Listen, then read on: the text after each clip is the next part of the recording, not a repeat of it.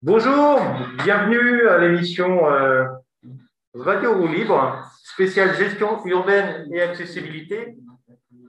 Autour de la table, nous avons trois invités Guillaume Rocher, Catherine Perrin et Ilona Dabin. Je vais les laisser se présenter. Après l'organisation générale, la présentation générale de l'émission. Alors, une petite excuse, même si vous venez d'arriver, vous attendez depuis cinq minutes, on a eu un tout petit souci technique. J'espère que vous entendez bien. Si vous pouvez nous faire un petit retour sur le chat de, du Twitch, ça serait sympa. L'émission va se durer en trois temps. un premier temps sur la présentation de la formation gestion urbaine qui a lieu à l'UT d'Alençon par Ilona et Guillaume avec deux interviews d'étudiants. Emma et Julien de mémoire. Ensuite, M. Crappé, qui est professeur euh, pour cette formation, va nous rejoindre vers 14h55, où on va parler de la prise en compte du handicap à l'université, on va parler du contenu de la formation et de la nouvelle formation Bachelor Ville et Territoire Durable. Et à 16h, M. Lothar va euh, nous parler de des visites qu'il fait et puis aussi de tout ce qui est accessibilité dans la Seine-Maritime. Monsieur Lothar est représentant suppléant de l'APF France Handicap en Seine-Maritime. Et on, on, parlera de 15h40 à 16h de cartographie. Je vais laisser euh, les invités se présenter. Euh, bonjour à tous, donc, euh, je m'appelle Guillaume Rocher, j'ai 19 ans et je suis étudiant en deuxième année de DUT carrière sociale option gestion urbaine, donc euh, à l'IUT d'Alençon. au début, je voulais faire un DUT d'information et communication sur publicité, mais j'avais aussi postulé pour le DUT carrière sociale option gestion urbaine. Et c'est lors d'une visite aux portes ouvertes et une sorte de journée de recrutement que la journée, que la gestion urbaine m'a vraiment donné envie. Et j'ai alors euh, mis sur Parcoursup et j'ai été pris. Et euh, bah, au final, tant mieux parce qu'on a eu quelques cours de communication euh, durant le DUT euh, sociale et gestion urbaine. Et c'est pas ce que j'ai préféré dans toutes les matières. Donc c'est une bonne chose pour moi de ne pas être allé en, en DUT d'infocom au final. Et lors de la journée de recrutement, nous avons eu quelques tests, mais c'était surtout des animations et des initiations. Euh, Merci Guillaume. Guillaume, c'est la chose qui tourne. Hein. Hein, c'est dynamique tout ça. Euh, est-ce que ça te plaît la formation? Ça t'a plu? Ouais, impeccable. On va passer à Ilona et après Catherine. Euh, donc bonjour à tous. Ben, moi, je m'appelle Ilona, j'ai 19 ans et je viens de région parisienne dans les Yvelines. Et donc je suis aussi avec Guillaume en DUT carrière sociale option gestion urbaine, donc en deuxième année. Euh, du coup, moi, j'ai choisi de faire ce DUT parce que depuis que je suis au collège, j'ai toujours été intéressée par euh, l'aménagement en général. J'ai voulu devenir euh, architecte, paysagiste, architecte d'intérieur, mais je ne connaissais pas du tout l'urbanisme. Et au lycée, en faisant des portes ouvertes et en allant au salon de l'orientation, j'ai discuté avec une étudiante qui m'a parlé du DUT et donc, euh, ça m'a beaucoup intéressée. Je me suis renseignée sur la formation et donc j'ai décidé de candidater. Et, voilà. Voyons, ça plu le souci, hein, Ilona Ça t'a plu la formation? Oui, ça m'a ouais. Bon, on y reviendra tout à l'heure. Catherine? Bonjour à tous. Ben, moi, je suis Catherine Perrin, je ne suis pas étudiante. Ah. euh, je suis élue au CAP et au CAPR et je représente euh, la sous-commission d'accessibilité. Voilà. Entre autres, mais aujourd'hui, on va parler d'accessibilité, c'est votre casquette euh, appétence pour l'accessibilité qu'il y a. Donc, on va, on va, on va, euh, on va, on va parler bah, justement, on va parler matière, enseignement. Qu'est-ce qu'on apprend en gestion urbaine Donc, bah, le il se déroule en deux ans et donc c'est principalement euh, autour de l'aménagement du territoire et de l'urbanisme. Euh, donc l'urbanisme, pour ceux qui ne connaissent pas, c'est l'aménagement des espaces urbains, l'organisation des villes, des quartiers, des, lieux publics, etc. et qui prend en compte le bien-être de la population et l'environnement. les principales matières que, que l'on a, c'est l'urbanisme, avec notamment l'étude des villes et leur évolution, les différentes lois liées à l'aménagement. ensuite, on a également de la cartographie, de la communication, du droit, du droit de l'urbanisme, de la comptabilité, de la psychologie, de la sociologie, etc. Euh, on fait beaucoup de projets et de travaux de groupe, ce qui nous permet d'apprendre à travailler en équipe. Euh, on fait aussi des études directement sur le terrain, comme euh, en première année où on a fait une étude d'enquête sur un sujet au choix. donc personnellement, avec mon groupe, on a travaillé sur le sujet de la tempête Zincha à la faute sur mer. Et donc on est allé une semaine sur place pour distribuer des questionnaires, faire des observations et interviewer les élus. Euh, cette année, on a également réalisé une étude de terrain à Vire, au lac de la Datée, où on a proposé aux élus de la ville euh, différents aménagements à faire au cœur du lac, comme des parcours sportifs, des observatoires, etc. Euh, donc voilà, j'ai fait un petit peu le tour. Donc comment ça se goupille Est-ce que vous faites de l'anglais? Oui, on a de l'anglais pendant des années. speak you English in front, fluently? Est-ce qu'il y a besoin d'apprendre l'anglais, euh, de connaître l'anglais par cœur? De bien parler, euh, d'avoir des bonnes notions en anglais? Je vous pose la question parce que nous, avec Catherine, des fois, quand on regarde euh, des, aménagements ou des outils techniques, souvent, c'est en anglais.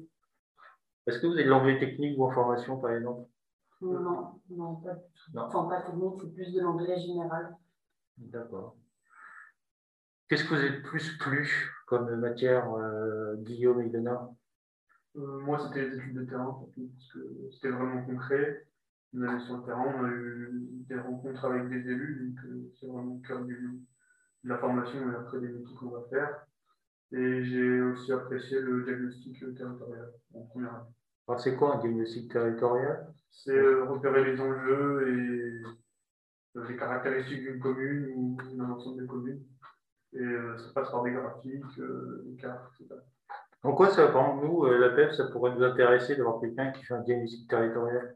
Euh, bah, On pourrait euh, répertorier l'ensemble des personnes en situation de handicap, par exemple, sur une commune, l'ensemble des infrastructures pouvant accueillir ces, personnes, euh, même en termes d'accessibilité, répertorier les, points forts et les, points, les mauvais points pour l'accessibilité sur la commune, sur le territoire. Intéressant, Catherine, ça Oui, très intéressant. Et Yona, ce que tu as préféré comme euh, matière? Euh, bah, Du coup, moi, c'est l'étude de terrain aussi, parce que bah, on est directement euh, sur le terrain à travailler avec des professionnels. Donc, ça permet d'apprendre en, en faisant directement la chose plutôt que de faire seulement des cours théoriques. D'accord. Est-ce que c'est un peu le principe de l'UT, de professionnaliser, d'être un peu interactif Avec la Covid, ça a dû un petit peu gêner euh, pour les stages, non Pour les, formations? Euh, bah, Oui, ça a gêné parce que de base, on devait aller une semaine dans un gîte euh, sur place, mais du coup, ce n'était pas possible. Et on a dû faire l'aller-retour plusieurs fois dans la semaine pour ça. et on est allé beaucoup moins de jours sur place que ce qui était prévu de base. Donc il y a tout le travail de cohésion, le travail de groupe, d'équipe qui est simplement présent. Oui, c'est ça. Bon, et alors la question, la question qui se pose. Gestion urbaine, qu'est-ce que ça donne comme métier pour de vrai Qu'est-ce qu'on peut faire après comme métier? Euh, bah, Du coup, comme l'a dit euh, Ilona, euh, pendant les deux ans, on a beaucoup de travaux de groupe. Donc, euh, plus d'un tiers des devoirs sont en, en groupe. Et donc, c'est normal parce que plus tard, on sera évidemment amené à, à travailler constamment en groupe, on ne sera jamais euh, tout seul sur un projet. Et euh, donc on sera par exemple amené à travailler euh, bah, avec la PF France Handicap. Donc, et à la suite de cette formation, il est nécessaire de faire et de continuer les, études, donc, soit par une troisième année de licence générale ou professionnelle. Et donc, c'est les métiers pouvant être exercés peuvent aller de cartographe à chef de projet, ou agent de développement maintenant, etc. Donc le choix du, métier va surtout venir avec le choix de la troisième année de formation, euh, enfin la troisième année de licence, et euh, encore plus euh, avec le master, donc on va vraiment se, spécialiser. il est possible, par exemple, de se spécialiser dans le droit et l'urbanisme. Nous, on a eu quelques cours de droit, et plus particulièrement de, droit et l'urbanisme. Et on peut aussi s'orienter vers des métiers qui sont plus du social, donc dans les métiers de la gestion locative, comme le bailleur social, par exemple. on peut aussi, à la fin du DUT, se réorienter vers les métiers du paysagisme, puisqu'il existe plusieurs passerelles entre les formations. Et euh, donc ces différents métiers sont disponibles aussi dans le privé que dans le public. Euh, avec la particularité pour euh, le travail dans le public, c'est qu'il y aura l'obligation de, de passer un concours national. Et on peut aussi travailler dans des sociétés d'économie mixte sont un mélange entre public et privé. C'est quoi une société d'économie mixte? Bah,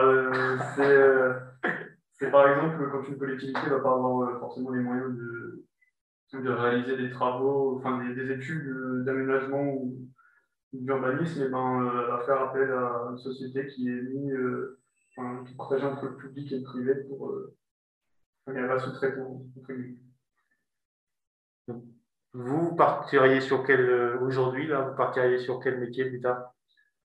Moi plus chef de projet parce que ce métier est polyvalent, aussi bien dans les champs d'action que dans les les personnes qu'on est amené à, rencontrer, mais aussi amené beaucoup à, se déplacer.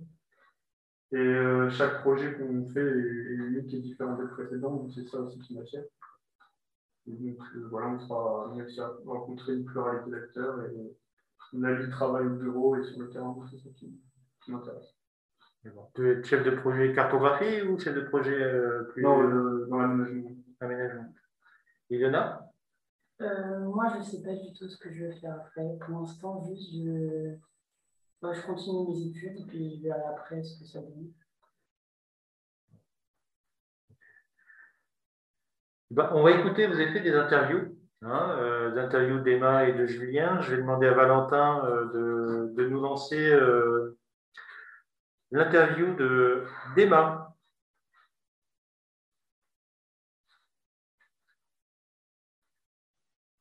Bonjour. Est-ce que tu pourrais te présenter, s'il te plaît? Alors, je m'appelle Emma Berthaud, je suis en deuxième année de DUT carrière sociale option gestion urbaine et euh, j'ai 20 ans. Voilà. Ok, alors euh, pourquoi est-ce que tu as fait le DUT carrière sociale option gestion urbaine? Alors moi j'ai choisi ce DUT parce que euh, ben, en fait en classe de terminale aussi j'ai été sensibilisée à cette question parce que mon prof de géographie nous a fait un cours sur euh, l'aménagement du territoire autour de l'estuaire de la Loire à Nantes. Et j'ai trouvé que c'était hyper intéressant parce que bah, comprendre pourquoi tel ou tel aménagement avait été construit à tel ou tel endroit avec telle problématique, les problématiques sociétales, environnementales, économiques, enfin tout ça. Du coup, j'ai trouvé ça très intéressant. En plus, j'avais un profil social de base et j'ai été sensible, enfin, j'ai toujours été très sensible aux questions environnementales. Donc j'ai recherché une formation qui pouvait allier toutes ces disciplines, mais euh, je voulais pas forcément aller à la fac, donc je suis tombée sur ce DUT-là et je suis très contente aujourd'hui. Ok, et il euh, y a un métier que tu voudrais faire euh, après ça? Métier, pour le moment, reste un peu flou, mais je pense que le métier d'urbanisme me plairait bien. Ok. Et sinon, au niveau du handicap, est-ce que tu as déjà été sensibilisée euh, au handicap? Euh, J'ai assisté à quelques conférences au collège ou au lycée, il me semble. Mais après, euh, non, pas vraiment. Ok, ça marche. Et sinon, du coup, là, tu es en stage. Est-ce que tu peux euh, parler rapidement du stage, ce que tu fais, euh, le projet que tu as Alors, mon stage, oui, euh, je suis dans une mairie, une mairie dans les Deux-Sèvres à Bressuire, là, aux côtés d'une chargée de mission Action Cœur de Ville. Donc, elle, son but, c'est de redynamiser le centre-ville le centre-ville par le commerce, l'habitat, le transport, plein de problématiques en fait. Et donc là, moi, par exemple, je travaille sur euh, la réhabilitation d'une friche d'un ancien collège, en fait. Et la commune a euh, pour objectif d'en faire un écoquartier. Donc là, je suis en train de réunir tous les grands principes d'un écoquartier pour qu'ils connaissent davantage le sujet. Sinon, je fais aussi beaucoup de cartographie. Je recense tous les logements sociaux qu'il y a dans la ville. Je repère les, les zones où des aides peuvent être apportées aux propriétaires au niveau de l'habitat. En fait, moi, je travaille beaucoup sur l'habitat. Donc, euh, donc voilà. Ok, et euh, ça te plaît? Ouais, ouais, ouais, je suis très contente de mon stage. Ouais, c'est très enrichissant. Ok. Euh, est-ce que tu as des remarques à faire, des anecdotes à raconter sur le DUT ou sur la gestion urbaine, des choses comme ça? Hmm, pas vraiment. Euh, j'aime beaucoup euh, en gestion urbaine, là, de mon cours, j'ai beaucoup aimé l'étude de terrain. L'étude de terrain, c'est ce qui, en fait, on a travaillé autour d'un projet, le lac de la Datée. Il fallait, l'objectif, c'était de redynamiser ce lieu, le rendre plus touristique, tout en préservant ses ressources naturelles et tout. Et donc, j'ai vraiment bien aimé ce côté-là. Voilà. C'est tout ce que je peux. ok.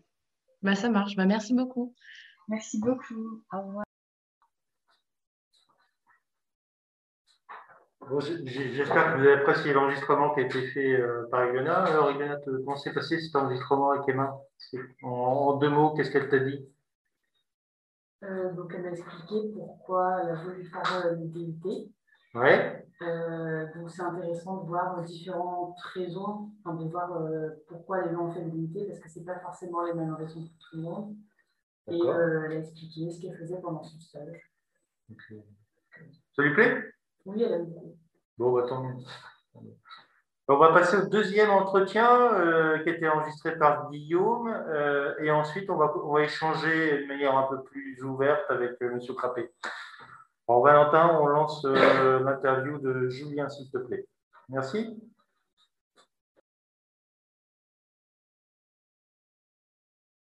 Euh, je m'appelle Julien, je suis en DUT carrière sociale option gestion urbaine en deuxième année et euh, j'ai 23 ans. Pourquoi avez-vous choisi cette formation? Alors en fait de base je faisais, un, je faisais une, une licence d'histoire et je me suis un peu, un peu perdu en route. Et euh, du coup, euh, j'ai décidé de faire un service civique afin de, bah, de m'orienter euh, sur autre chose et pour voir si ça pouvait m'aider à, à, avoir une idée d'un métier futur ou bah, au moins d'une poursuite d'études futures. Et j'ai bien aimé, donc du coup j'ai fait un service civique dans une école et j'ai beaucoup aimé le côté social. Donc du coup j'ai recherché en fait une, un DUT ou un BTS en fait dans le social et j'ai trouvé carrière sociale. Après l'option euh, c'était vraiment un peu par hasard la gestion urbaine et j'ai un peu découvert euh, au fur, au, au, au fur et à mesure euh, que bah, du coup c'était une formation qui me plaisait beaucoup. Quel métier souhaites-tu faire plus tard? Alors moi j'aimerais bien être responsable d'un service urbanisme. Donc c'est pas non plus depuis beaucoup de temps que, que je, je, voulais faire ce métier-là, mais en le découvrant, en faisant le, le stage et même en faisant euh, quelques recherches dessus, ça m'intéressait beaucoup pour la polyvalence du, du, métier, je trouve. Quels sont les autres métiers possibles dans, avec cette bah, formation Du coup, avec, euh, donc, on a responsable d'un service urbanisme, on a un chargé de mission, chargé de projet. Euh, on peut être, je suppose, architecte. Euh, Ouais, non, à peu près tout. Il y en a peut-être d'autres, mais ça me revient pas. Et ta matière ou ton enseignement, euh, ta, ton unité d'enseignement préférée? Ce que j'ai aimé le plus, c'est en tout cas en deuxième année, parce que j'ai trouvé ça quand même beaucoup plus concret que la première. Euh, j'ai beaucoup aimé les études de terrain qu'on a fait. Et la matière que tu apprécies le moins? Euh, bah, Du coup, c'était plus par rapport à un prof, mais ouais, ce serait politique sociale. Et du coup, que penses-tu de la ville d'Alençon? Bah, en soi, c'est vrai qu'avec euh, ce qui s'est passé, donc euh, le Covid là pendant une bonne année et demie, c'est difficile de juger. Mais ce que, ce que j'en pense, c'est qu'il y a un potentiel. Euh, c'est une, une, ville où il y a un centre-ville qui est assez mignon, enfin joli quoi. Mais je trouve qu'il y a. enfin, en tout cas de ce que j'ai vu, je trouve qu'il n'y a pas énormément d'aménagement et, euh, et, je trouve pas que c'est une ville euh, qui bouge beaucoup. Je trouve que c'est une ville assez vieillissante. Donc, euh, as-tu été au cours de ta formation sensibilisé au handicap? Alors, je pourrais dire si en, première année ou en deuxième année en, politique sociale, on en a un peu parlé. mais c'était plus sur du comment psychologique, parce qu'on a, on a fait une étude, un projet euh, avec l'UNAFAM qui, euh, qui, euh, qui, qui travaille sur la santé mentale, donc plusieurs facteurs, donc comme la bipolarité, la schizophrénie, les, les, les troubles du comportement comme les TOC et les troubles borderline. Donc on a été sensibilisé plus, je dirais, psychologique que physique.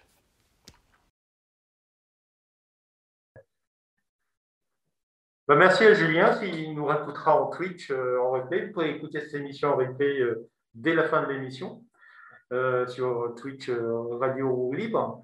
Alors Guillaume, c'est les conditions d'interview? Bah, Bonne, au final, on, bah, je me rends compte que c'est vrai qu'on ne se demande pas entre élèves, entre étudiants, ce qu'on pense de la formation. Et au final, bah, j'ai pu m'apercevoir que Julien tout comme moi au début, il n'était pas spécialement intéressé par la gestion urbaine, mais que au fur et à mesure du programme, on, se prend vraiment euh, dedans et on, finit par apprécier vraiment la, formation.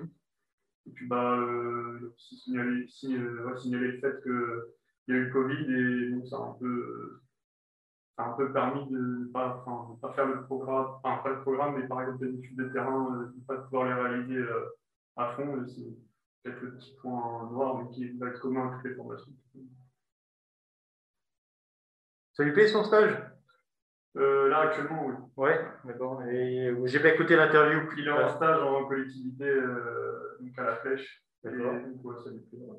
Au quotidien, il fait quoi? Je ne vais pas demander. Ouais. Mais je sais que son projet, c'était sur l'aménagement des espaces pour les, terrasses de bar. Terrasses de bar? Ouais, afin d'uniformiser toute la vie. Et que tous les bars aient les mêmes stores, les mêmes aussi au niveau des, réglementations pour les terrasses. Donc, il m'a dit que ça lui plaisait. Et donc, tu as parlé normes, accessibilité? Euh, Non, on n'a pas trop eu le temps. C'est vrai qu'il a, il a signalé aussi le fait qu'il n'y avait pas, on n'avait pas beaucoup été sensibilisé au handicap euh, dans la formation. Parce que ça, je pense que tu as remarqué avec les élus et moi-même, euh, le réflexe, est-ce qu'on pense inclusion? Est-ce qu'on pense normes? Euh, L'ordre, c'est vrai qu'on ne pense pas directement. on, attend M. Frappé là, qui arrive, qui court jusqu'à la salle de, de visio DUT.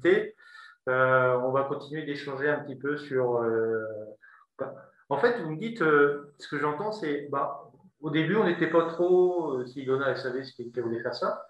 Mais là, par exemple, Julien, il ne savait pas trop qui voulait faire cette formation. C'est un peu comment ça se passe au Parcoursup bah, sur Parcoursup, euh, vous avez un choix de formation à, choisir. Après, ça va vous vous renseigner de vous-même.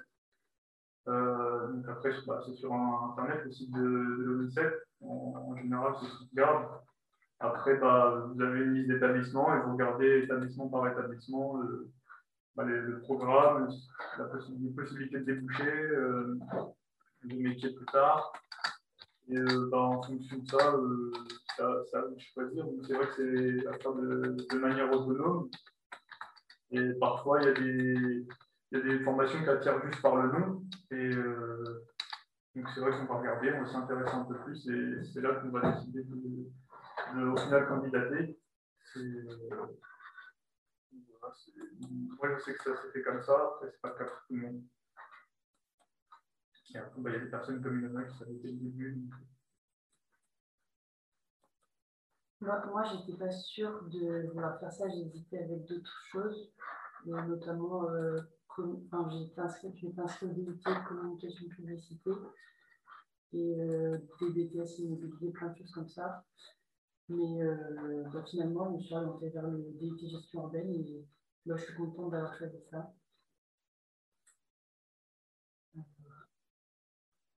Est-ce qu'il y a un système de. J'essaie de donner la parole à, à M. Frappé.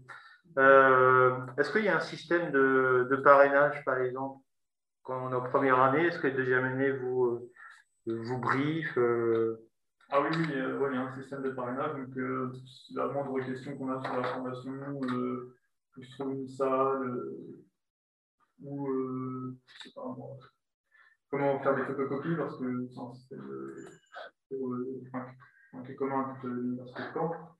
Comment utiliser la carte universitaire, tout ça. Donc, on a chaque étudiant un parrain. Et donc, voilà. Et après, il nous oriente et si on a des questions,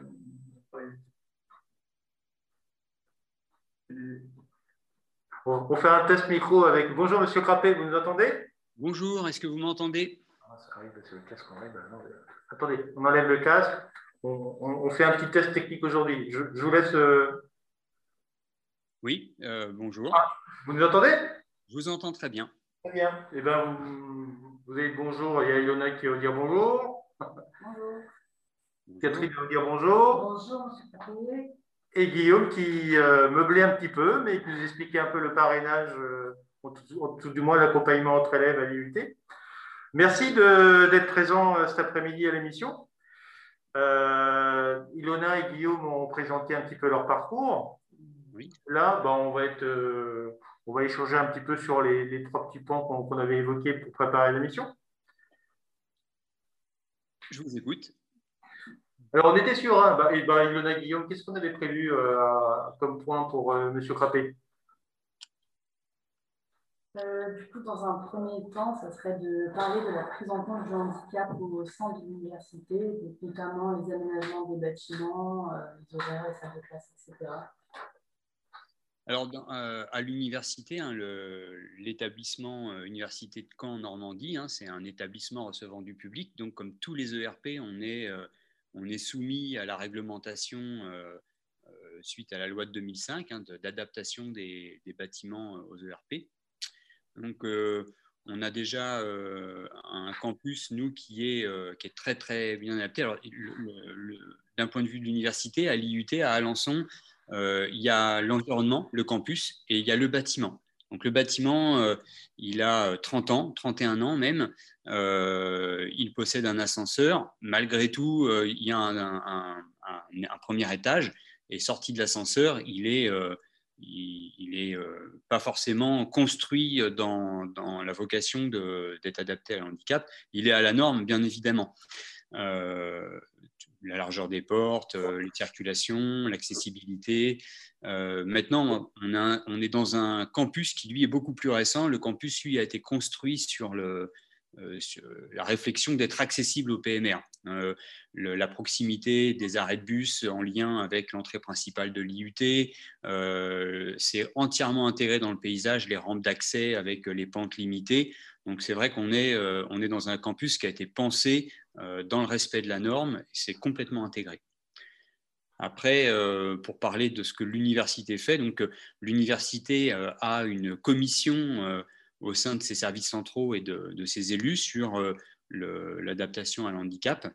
Au-delà des bâtiments, on a un service de médecine universitaire qui, sur conseil des équipes pédagogiques, peut orienter les, étudiants pour bénéficier d'aménagements ou pour être accompagnés dans, dans la vie de handicap.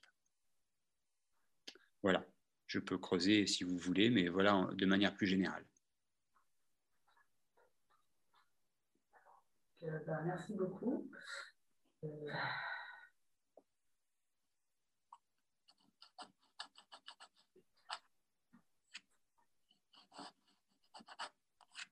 vous voulez que je développe le point également, peut-être sur euh, la, formation, euh, ce qu'on, comment nous, euh, carrière sociale, DUT carrière sociale et bientôt BUT carrière sociale, comment on, travaille autour de l'inclusion des, PMR dans, dans, notre société.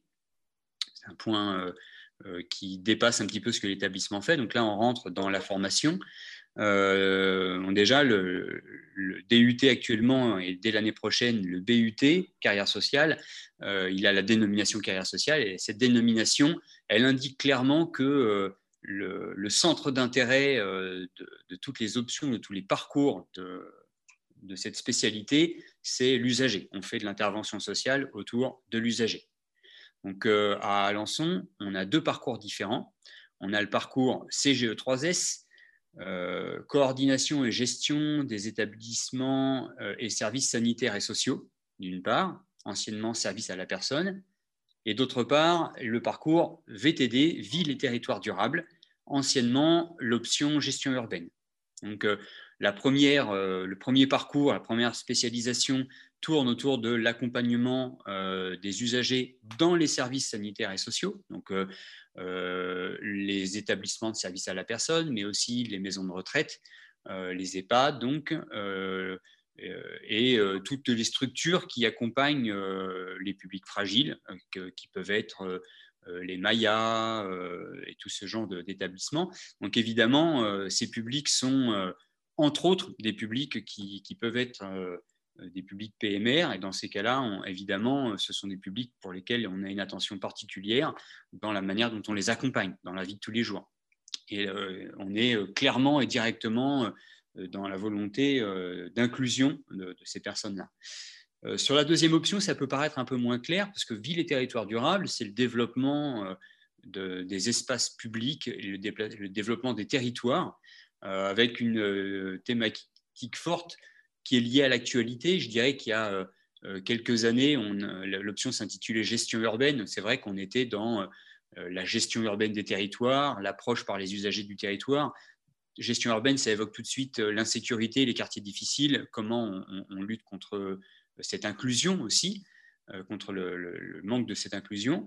Aujourd'hui, euh, les pouvoirs publics, les médias ont glissé, de manière assez forte vers la ville durable, vers le réchauffement, lutter contre le réchauffement climatique. Donc aujourd'hui, l'option s'appelle ville et territoire durable, mais dans l'une ou l'autre appellation, euh, il y a toujours l'idée que dans le développement harmonieux des collectivités, c'est l'inclusion, c'est le vivre ensemble. Et si nous, on fait de l'urbanisme en ville et territoire durable, on fait de l'urbanisme social. On se préoccupe toujours de la manière dont les gens vont vivre le lieu. Et entre autres, euh, l'inclusion des PMR. Donc, euh, il y a quelques années, euh, quand j'ai commencé à travailler dans cette formation, un des cours que j'avais en charge, c'était d'approcher avec les étudiants les normes d'accessibilité PMR. Donc, on travaillait sur les règles architecturales à respecter dans l'espace public, les pentes, les ressauts, euh, euh, les, matériaux, les circulations, mais également la manière dont était organisé architecturalement l'intérieur des bâtiments. Donc on travaillait beaucoup là-dessus. Aujourd'hui, notre champ professionnel s'est élargi. On n'a plus de cours spécifiques, mais à chaque fois que les étudiants sont confrontés à un exercice d'aménagement du territoire, parmi les multiples contrainte euh, de définition du projet euh, reste la, contrainte d'adaptation au PMR. Voilà. Toutefois, euh, bah, merci.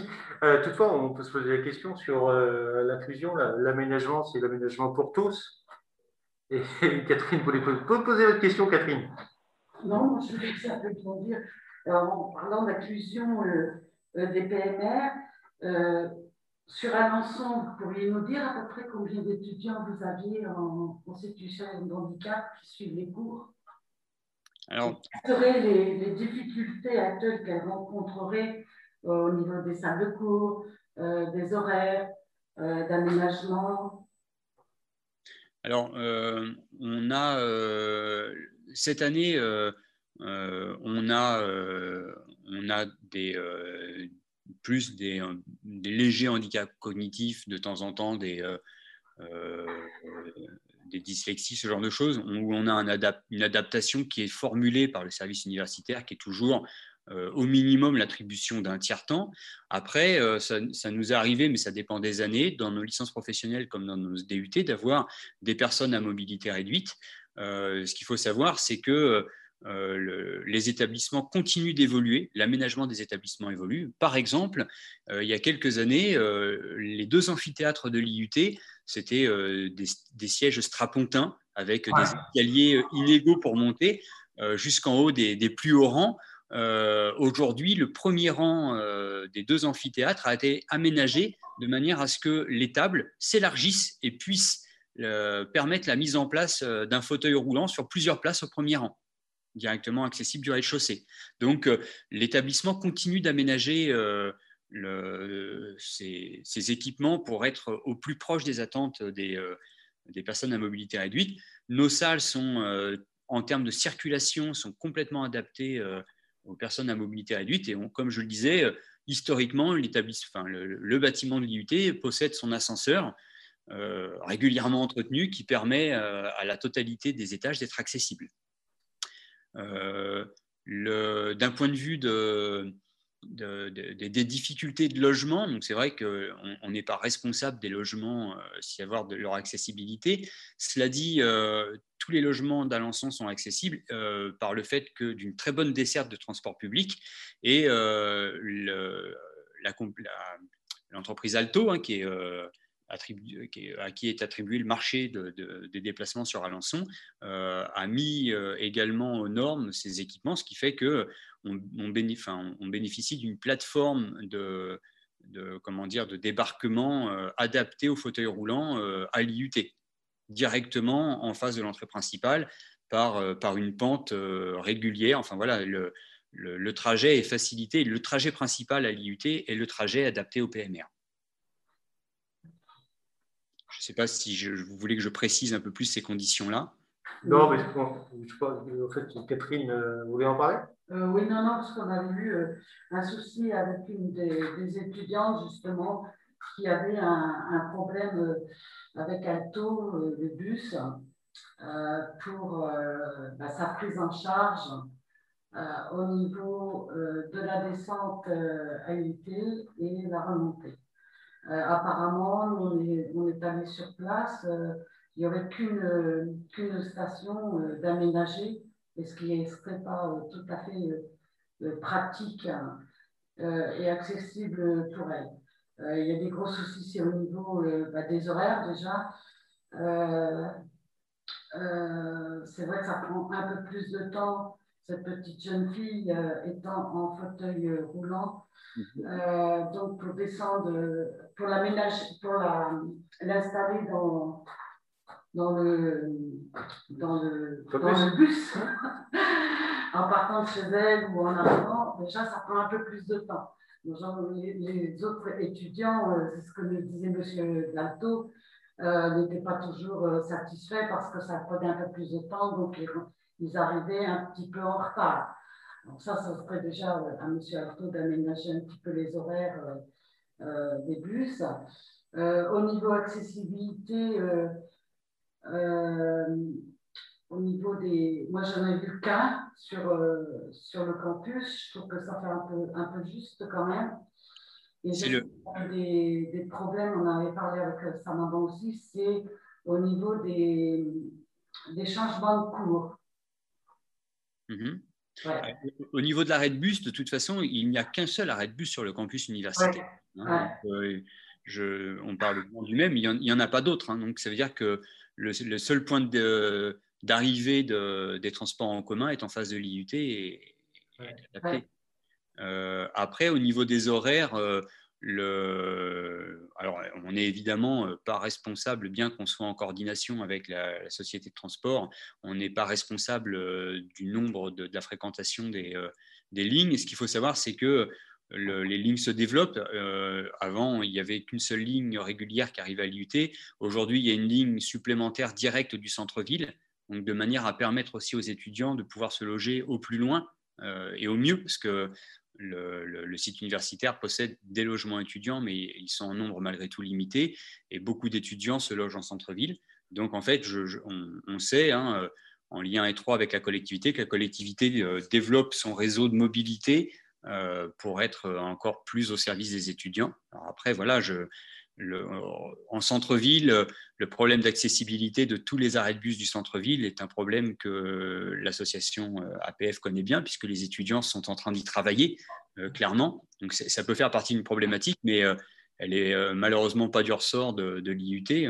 On aimerait pouvoir travailler avec la collectivité sur ces sujets-là, puisqu'après tout, l'aménagement du territoire est notre sujet, et que la collectivité nous y invite, ça serait avec plaisir. On travaille déjà avec eux, mais on n'a pas encore eu l'occasion de travailler sur cette euh, thématique-là, euh, peut-être dans les années à venir.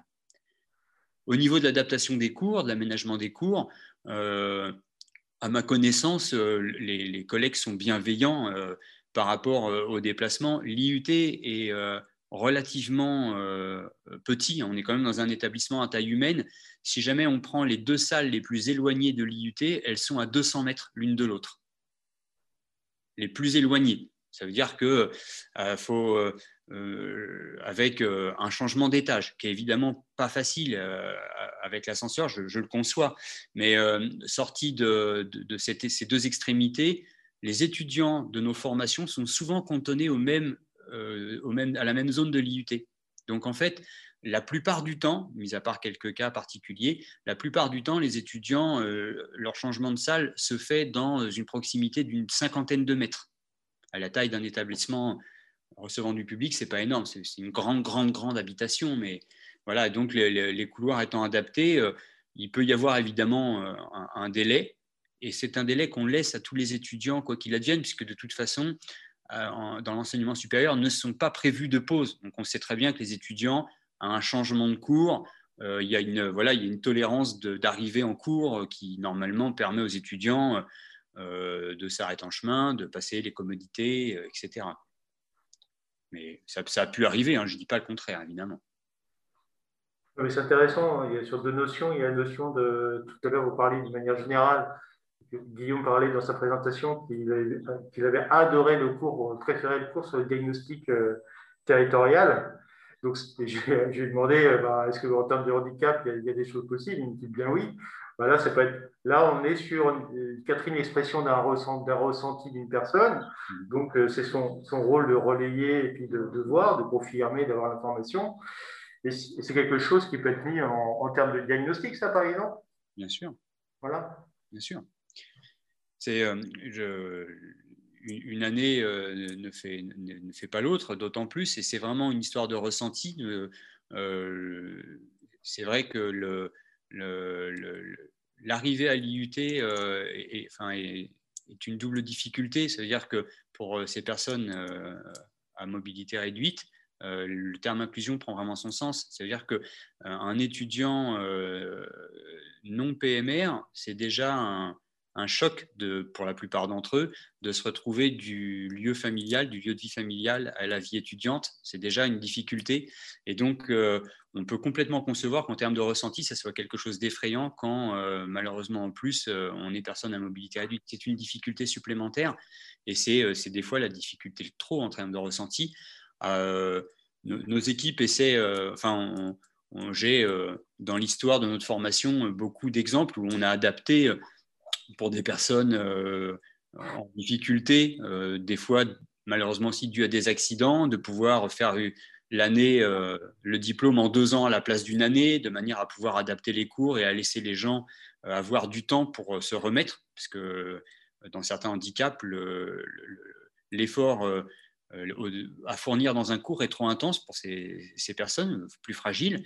Et donc, ça nous est arrivé de donner des autorisations exceptionnelles d'adaptation de, cours faits en deux années à la place d'une, de manière à permettre à chacun l'accès euh, à l'enseignement. Et chaque cas est un cas particulier. Euh, dans notre formation, on y est très attentif. Je, je crois que pour le cas que vous m'évoquez, qu'il a même été question, notre chef de département a fait les démarches pour voir si on ne pouvait pas réquisitionner un logement de l'université pour pouvoir fournir un, logement immédiatement à proximité du site. Alors évidemment, euh, euh, ce n'est pas parce qu'on fait la démarche qu'on obtient gain de cause. Euh, il y a une gestion immobilière de l'université qui est centralisée. Il y a des, contraintes particulières en termes de coûts, en termes d'adaptation de ces logements-là. Et, aujourd'hui, on n'a pas eu de réponse. Mais cette année, la demande a été faite pour l'usager que, vous me, dont vous parlez, je crois qu'une demande a été faite pour pouvoir obtenir directement euh, une mesure qui est quand même assez particulière, de pouvoir transformer un local de l'université en logement étudiant, il me semble. Ah, en fait, c'est bien. Ah, ça, c'est bien, ça. Ce qui, paraît... Combien vous avez de logements euh, sur... Euh, non, l'université n'en possède pas. L'université n'a pas de logement. C'est une mesure d'exception dans le sens où, quand logement universitaire il y a, c'est géré par le CRUS. Or, il n'y a pas de Crous à l'IUT à Alençon. On a une maison de l'étudiant, un restaurant universitaire, donc le Crous est présent, mais il n'y a pas de logement étudiant Crous. Il y a un logement, euh, du campus, hein, qui est, qui est un, autre organisme que l'université Le Crous, qui est l'ISF, et tous les autres logements sont des bailleurs, des, des, bailleurs du territoire. Donc certains sont tenus par des bailleurs sociaux, d'autres sont des bailleurs privés qui mettent à disposition leur logement. Et évidemment, toujours plus ou moins adaptés à l'handicap. Et ça, est-ce que ça peut pas être un frein, notamment quelqu'un qui a un situation de handicap et qui ne postule pas à l'ensemble parce qu'il n'y a pas de logement adapté? Hum... question, hein. Euh, les, les, personnes qui sont venues candidater euh, chez nous, euh, les personnes handicapées qui sont venues candidater chez nous, sont venues aussi parce que notre formation tourne autour du handicap et à ma connaissance, mis à part la difficulté que peut-être vous soulignez cette année avec ces difficultés particulières pour lesquelles on a essayé d'apporter une réponse sur mesure, à ma connaissance, euh, on n'a jamais eu de, refus de, de, ces candidatures. Après, il peut y avoir, des, euh, il peut y avoir eu des, des personnes qui sont passés sous le radar, qui ont fait des candidatures non déclarées comme étant personnes à mobilité réduite et qui, pour des histoires de niveau ou de motivation, n'ont pas été sélectionnées. Mais c'est, euh, il n'y a pas de, enfin, on n'attend pas sur parcoursup que les gens nous développent euh, leur personnalité sur cet aspect-là. Donc, euh, à moins que ce soit un souhait de la future étudiante de candidater sur ce, sur cet aspect. Ça, ça, je, puise dans mes souvenirs, si vous voulez. Ah oui, on, a eu des candidats qui sont venus euh, chez nous parce que dans leur famille ou dans leur entourage proche, ils avaient des personnes à mobilité réduite qui connaissaient bien la problématique et qu'ils avaient envie d'apporter leur aide. Ça, oui. Mais des personnes qui ont candidaté euh, en ayant dans leur présentation euh, d'appuyer leur candidature sur le fait d'être PMR, ça ne nous est jamais arrivé. D'accord. Tiens, euh, vous avez parlé de recrutement. Comment ça se passe maintenant aujourd'hui euh, pour euh, si j'ai un jeune qui me dit tiens, je voudrais faire une formation, je dis bah va fait maintenant c'est ville et territoire durable, c'est super, vas-y.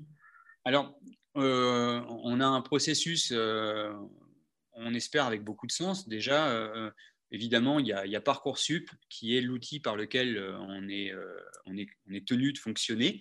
Donc, Parcoursup demande aux, aux lycéens, aux candidats, parce qu'on n'a pas que des lycéens, on a des étudiants en reconversion également, euh, de postuler en déposant leur bulletin scolaire, euh, en déposant une lettre de motivation, en motivant leur projet par un CV, par différentes informations assez euh, classiques dans les candidatures.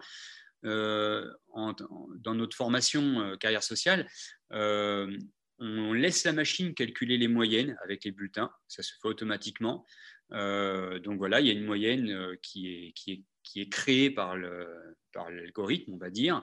Et euh, nous, l'équipe pédagogique euh, est attentive sur tout ce qui est éléments rédactionnels, écrits, motivation, CV euh, des étudiants ou des lycéens. Donc, on, regarde, on regarde les motivations et je ne peux vraiment qu'engager les candidats à être motivés. Et alors, être motivé, c'est montrer dans la lettre de motivation qu'on vient dans notre formation parce qu'on la connaît on sait ce qu'on y fait. On est motivé pour pouvoir intervenir dans l'aménagement du territoire ou dans euh, la, gestion et la coordination des établissements sanitaires et sociaux. Euh, on, a, parce qu'on s'appelle carrière sociale, beaucoup de candidatures d'étudiants qui ont envie euh, de devenir éducateurs spécialisés ou assistantes sociales. On ne forme pas ces deux options. Il y a d'autres IUT qui le font. Et donc souvent, on redirige ces, étudiants-là qui se sont pas suffisamment renseignés sur ce qu'on offrait à Alençon. Et donc, euh, c'est une, voilà, ça c'est une première chose. Et on a beaucoup, mais beaucoup d'étudiants qui, euh, avec de bons résultats en lycée ou de mauvais résultats, sont déjà des, des citoyens investis dans la société civile. Si vous saviez le nombre d'étudiants qui, ont euh, qui ont un investissement associatif, comme par exemple l'Association Parisée de France, Resto du Cœur, les Maraudes, je n'en cite que quelques-uns, mais il y en a énormément euh, de, personnes qui sont déjà investies. Et ce sont, euh, bah, ce, sont des, étudiants qu'on recherche parce que ce sont des gens qui ont déjà compris ce que c'était que l'intervention sociale, l'investissement, et qui vont être euh, des acteurs de leur formation, de notre formation. Donc, on regarde beaucoup ces éléments-là, ce qui fait que, au gré des évaluations que l'on fait sur Parcoursup, on minimise aussi de temps en temps des échecs que les étudiants ont au lycée parce que les matières leur conviennent pas, ce ne sont pas des matières qu'ils ont envie de poursuivre.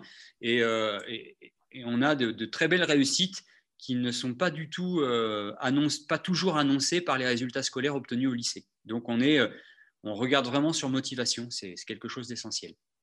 Alors on conseillera évidemment venir aux portes ouvertes parce que ça nous permet de savoir ce que vous viendrez faire chez nous.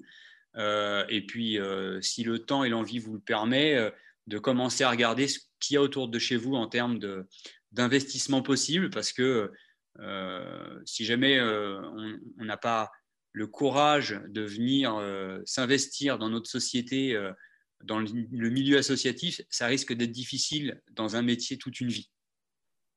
Voilà.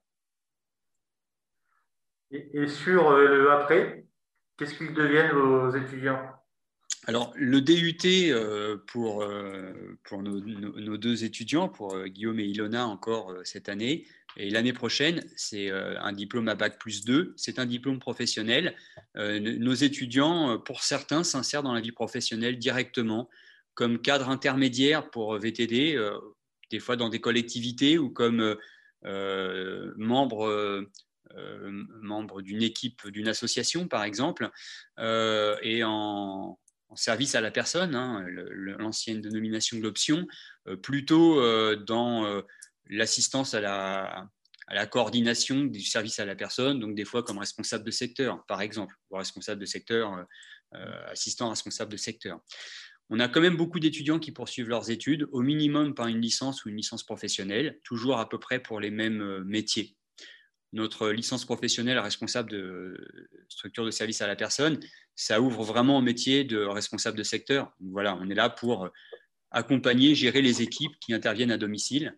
Et euh, en VTD, gestion urbaine actuellement, on a quand même beaucoup d'étudiants, parfois plus selon les promotions de 80% qui poursuivent à Bac plus 5 en institut d'urbanisme, aménagement du territoire, euh, que ce soit dans euh, les mobilités, le développement durable, la, gestion foncière, le, droit de l'urbanisme.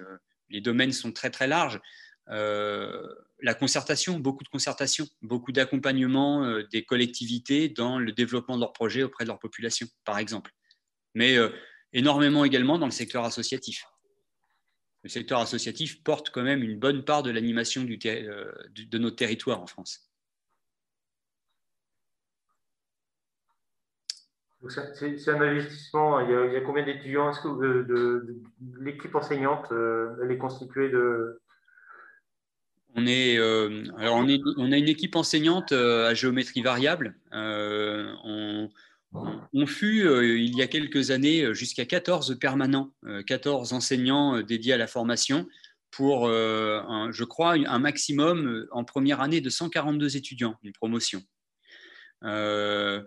On est plutôt actuellement dans, des promotions autour de 70-80 étudiants par an sur nos deux options, sur nos deux parcours, ce qui donne par exemple cette année 66 étudiants en deuxième année, d'accord, à peu près.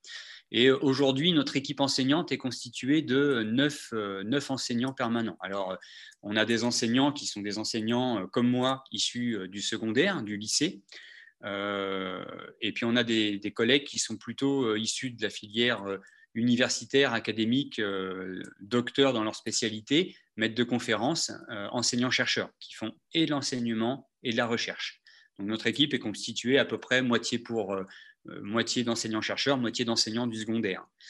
Euh, on est aussi, il faut, on n'oublie pas, hein, euh, notre formation, elle tourne que parce qu'on a aussi des, partenaires extérieurs, des, professionnels vacataires qui viennent accompagner nos étudiants dans, des matières spécifiques dans lesquelles ils sont experts.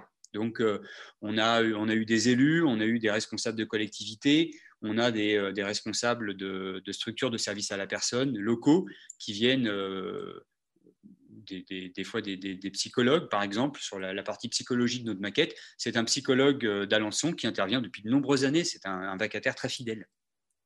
Voilà. C'est intéressant cette euh, pluridisciplinarité. Oh, c'est difficile à dire ça. avec le masque, c'est pas possible. Pas trop dur, oh, tiens, à vivre, euh, c'est quoi les cours avec le Covid? Le masque? Ah, c'est une adaptation permanente des étudiants qu'on on soutient, qu'on félicite parce que c'est pas facile, mais aussi des équipes enseignantes depuis plus d'un an maintenant. On, sait qu'il euh, y a des injonctions, euh, des injonctions des collectivités au plus haut niveau à l'État de passer au numérique, la simplification avec euh, la numérisation de la vie publique. c'est joli sur le papier, c'est pas facile à vivre. Hein. On est dans un territoire qui est aussi un territoire rural, où déjà il n'y a pas un accès égal au numérique partout. Et puis, il y a l'accès au numérique, et puis il y a le savoir, l'utilisation également. Et donc, euh, on sait que ça ne peut pas tout faire. Donc, c'est très compliqué. Euh, je dirais que, comme tout, euh, il a fallu un temps d'adaptation. ça a été plus facile de lever les difficultés sur ce deuxième et troisième confinement depuis, cette rentrée 2020. Et aujourd'hui, la, promotion qui sort, la, promotion de, Guillaume et d'Ilona, ça fait partie des bonnes promotions. C'est une promotion qui n'a pas été qui n'a pas eu toutes les facilités. Ils ont quand même vécu les deux euh, confinements, donc ça a été compliqué pour eux. Et malgré tout, c'est une formation avec laquelle on est, on est beaucoup de collègues à le penser, des étudiants qui sont allés très loin dans beaucoup de domaines de la formation. Donc moi, c'est une, c'est une promotion euh, dont, je suis très content, euh, très content des résultats. C'est quoi, vous, votre, parlant enseignant-élève, votre relation aux élèves? C'est une relation euh, d'accompagnement. Alors, déjà, on, est en carrière sociale, donc l'humain est quelque chose de très important pour, la pour, tous les membres de notre équipe pédagogique. Euh, les étudiants, normalement, sont aussi euh, à la recherche de, de, liens, de partenariats. Il faut savoir que dans la nouvelle maquette pédagogique, il y a une des cinq compétences qui est construire des dynamiques partenariales. Donc, c'est inscrit dans l'ADN de notre formation, cette relation. Si jamais on ne l'a pas, euh, on n'est pas dans la bonne formation, clairement.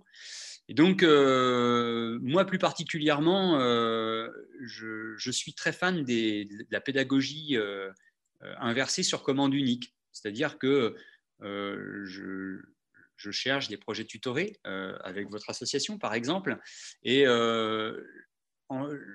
par, cette méthode pédagogique, on met les étudiants face à la vie professionnelle et euh, évidemment, on se doit de les accompagner. On ne peut pas proposer un projet euh, professionnel à des étudiants avec des acteurs de la société civile, des partenaires réels, et puis de les laisser se débrouiller. C'est pas possible.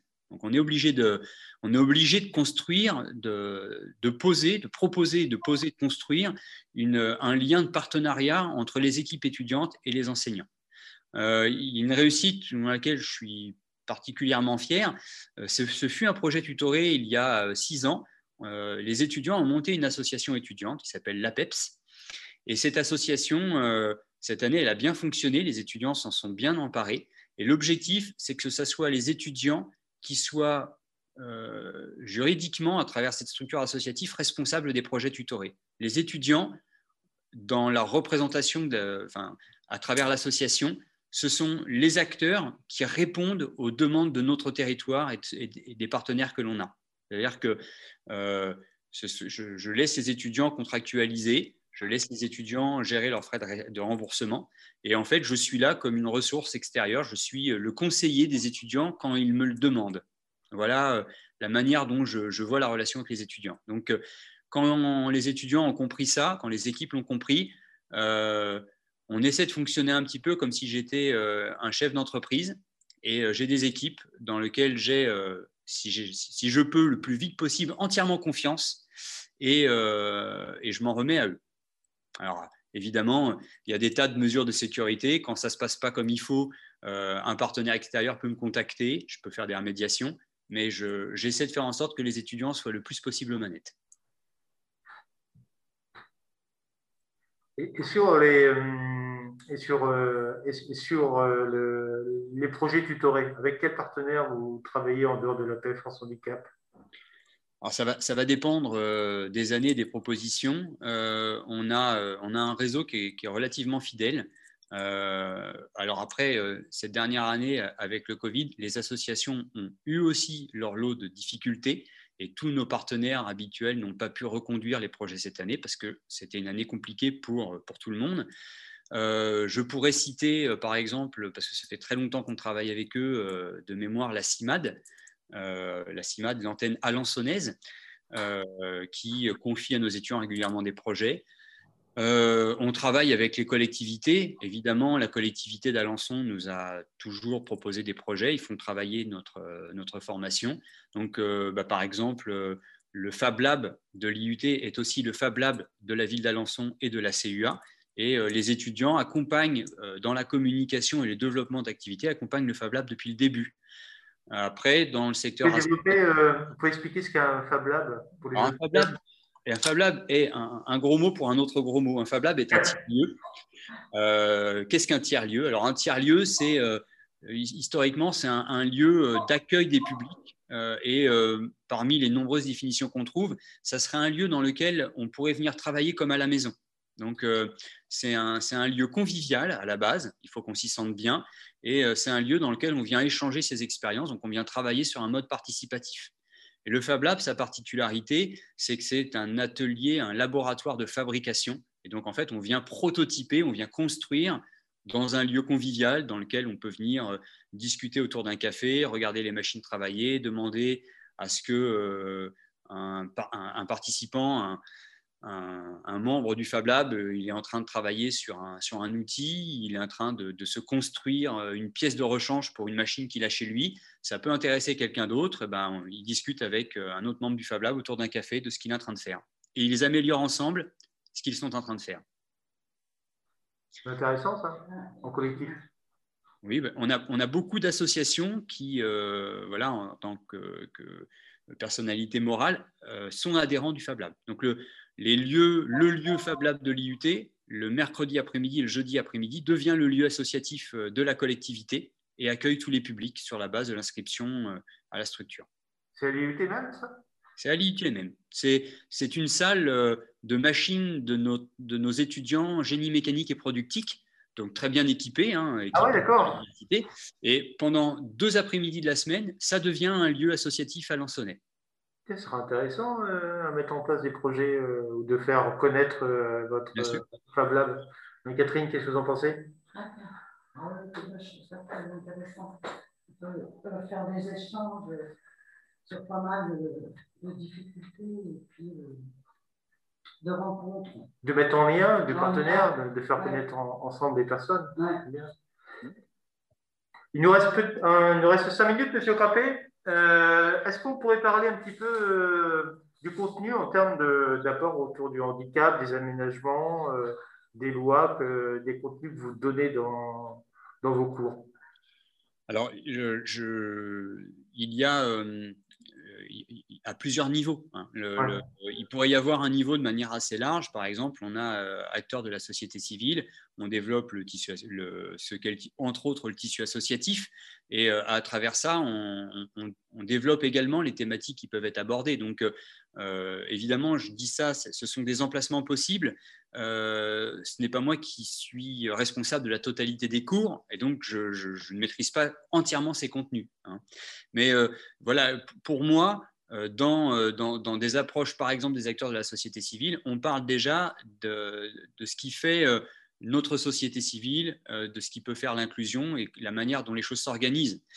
Euh, on a également des cours euh, plus ou moins spécifiques selon les options sur les publics, les publics fragiles, sur le, vieillissement aussi, parce que les personnes à mobilité réduite, ce sont aussi les acteurs de la société vieillissante. Et donc, particulièrement dans les options services à la personne et futures CGE3S, on développe quels sont, quels sont ces publics, quelles sont leurs particularités et leurs difficultés. Donc on aborde par exemple le niveau J1, euh, la grille de classification selon euh, la mobilité et l'indépendance euh, de ces acteurs qui est utilisée dans le service à la personne. on a ensuite on a des cours plus spécifiques sur la norme d'adaptation au PMR liée à la loi de 2005. et là, on, on, a eu, comme je le disais, des cours, je prenais des cours et une évaluation sur euh, ce qu'était la norme, euh, ce qu'on mesurait sur plan euh, en 2D, en 3D et comment on vérifiait qu'un équipement était adapté à l'handicap. C'est un cours que j'ai retiré de manière très formelle pour, comme je vous le disais tout à l'heure, passer par des exercices de commande inversée où je pose un problème aux étudiants, les, les étudiants le résolvent.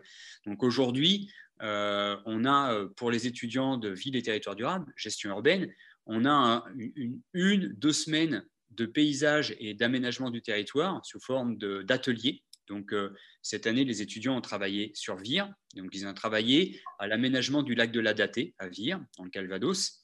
Et donc, il y a pas tous les groupes, parce qu'il y a des groupes qui se sont focalisés sur l'aménagement lié à la biodiversité, mais on a plusieurs groupes qui ont travaillé, pour certains par exemple, sur purement et simplement l'accessibilité PMR. Donc en fait, ils ont revisité les circulations d'accès à la base de loisirs de la MJC de Vire et ils ont euh, entièrement fait l'analyse de, euh, de l'adaptation de ces équipements au PMR. Donc, euh, de la place de parking jusqu'aux circulations, les différents accès aux différents services, etc.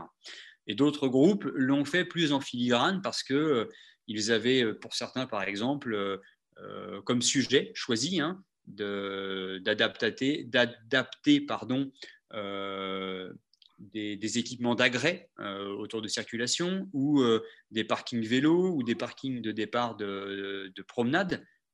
donc, je tiens par exemple en vélo, la MJC de Vire a développé une gelette. C'est un, équipement qui euh, permet de faire du trail euh, lorsqu'on est à mobilité réduite avec l'aide de, quelques équipes. Donc tout ça, en fait, euh, ça s'imbrique dans un aménagement global du territoire.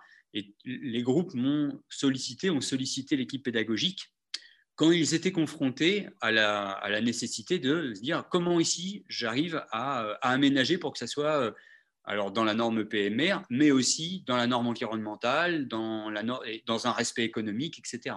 Donc, euh, on le voit plutôt de cette manière-là.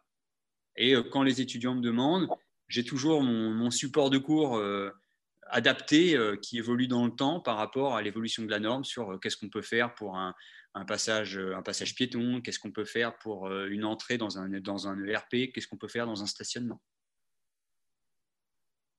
Voilà.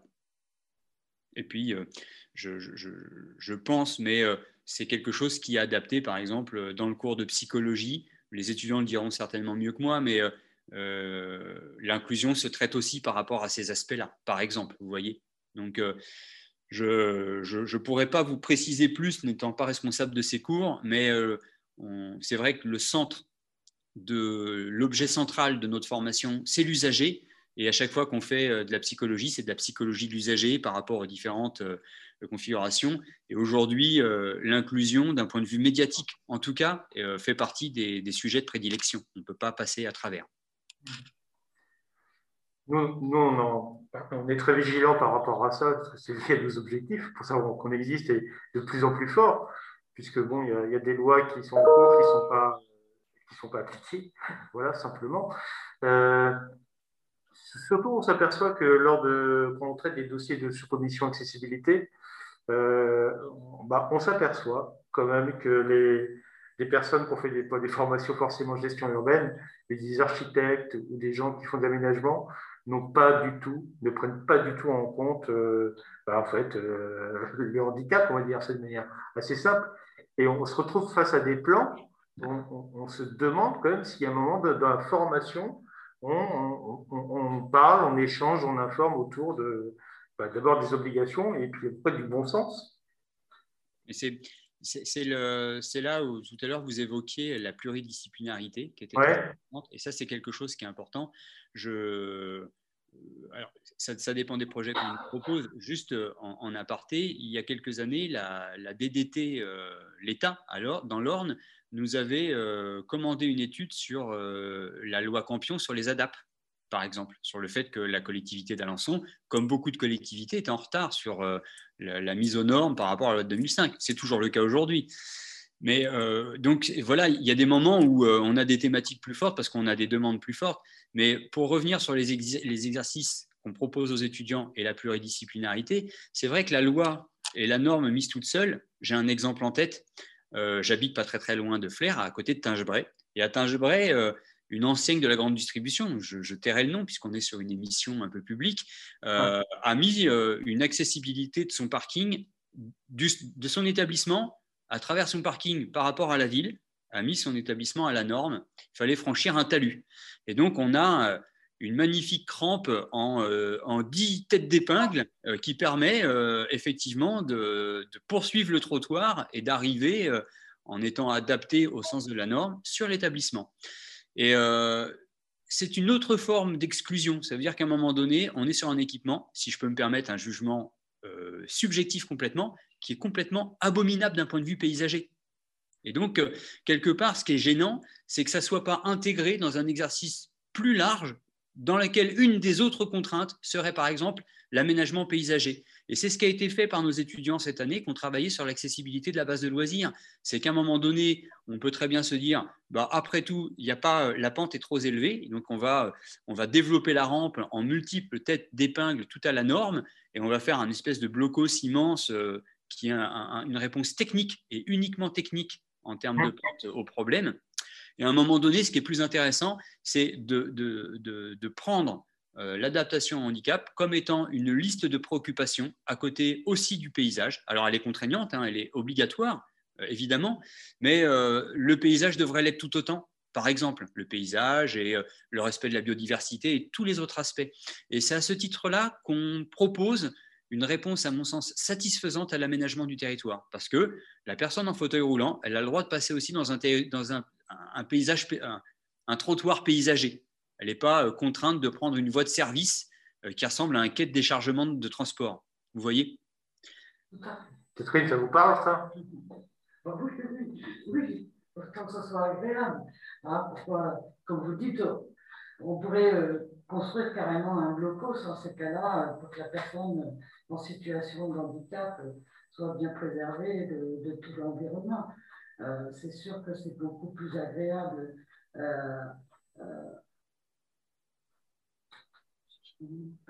pour une personne en situation de handicap de se, de se promener dans un sentier bien, végétatif que de que, que d'avoir du béton autour, autour, autour d'elle parce que bah, c'est la norme et, puis ça s'arrête là. C'est pour ça que les normes, quelquefois, c'est bien les normes, mais euh, moi je dis que les normes, c'est quoi? C'est. À l'APEF, il y, a, y a une notion là qui se développe peut-être que, vous, que dans vos cours vous l'avez, c'est la haute qualité d'usage. Oui, et c'est se donner une bonne conscience, les normes. Euh, c'est sûr qu'on euh, on ne peut pas faire du, du, cas par cas, mais c'est ce que disait Olivier tout à l'heure.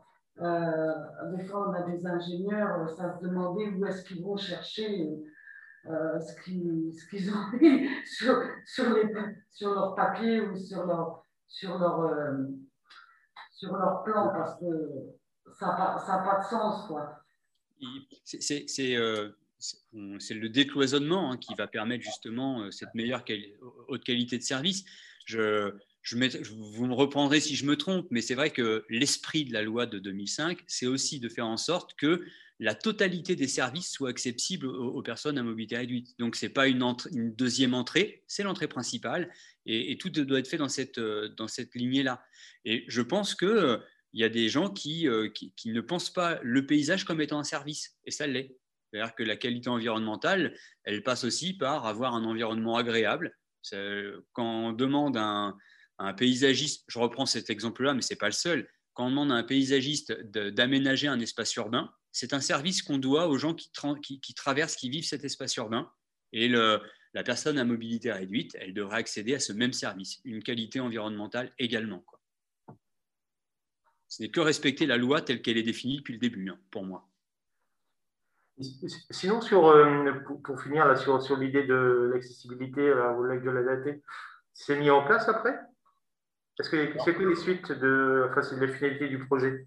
Alors, euh, c'est un processus de décision qui est quand même long. On est dans une collectivité.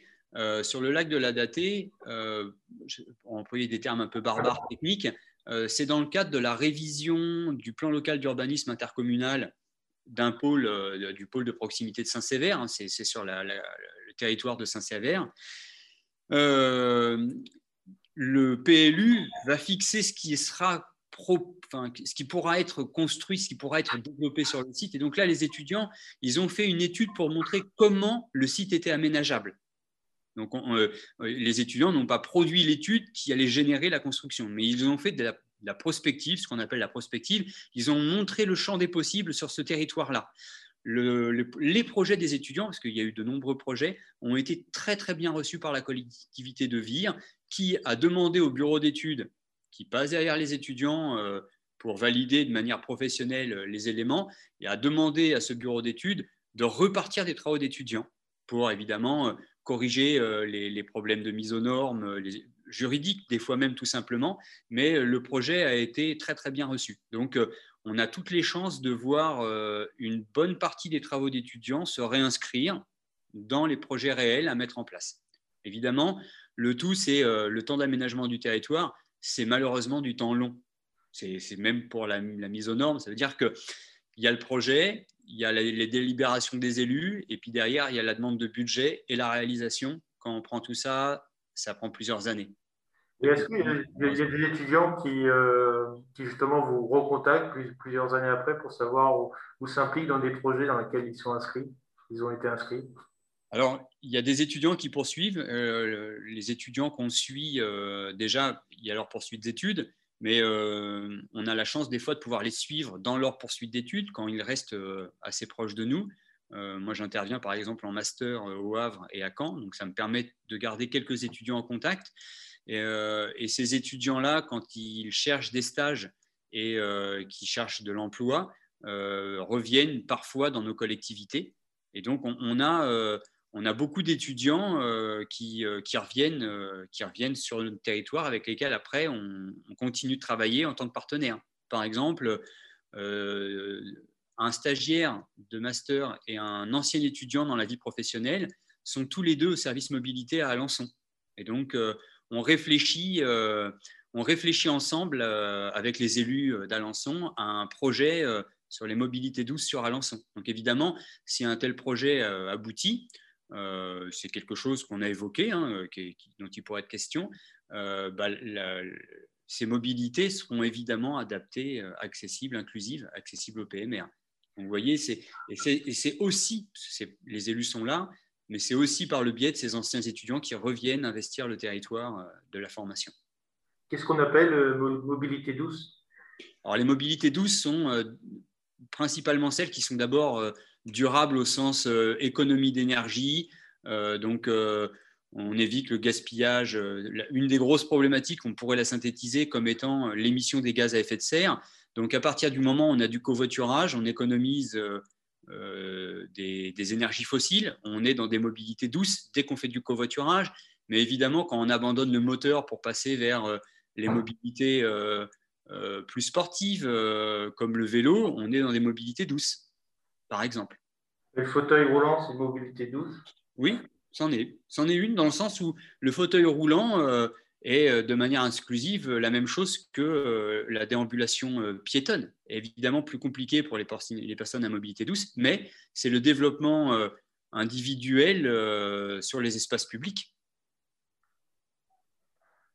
Donc c'est une mobilité douce complètement.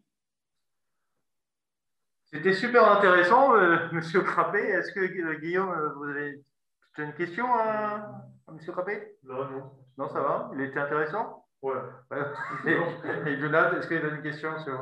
Euh, non, j'ai pas de question. Non. Vous allez pouvoir me mettre une note maintenant. Oh non, non, on n'est pas, on pas trop dans l'évaluation ici.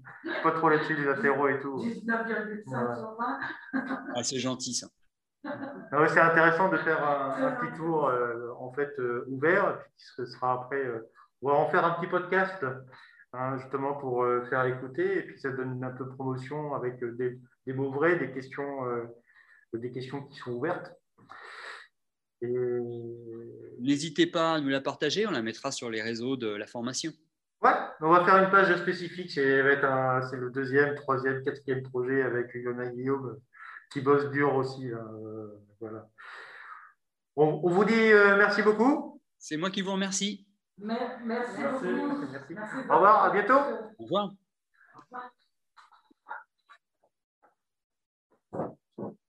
À la radio, il n'y a jamais de temps, de temps de pause. on n'a pas droit à la musique. Donc, on, va continuer.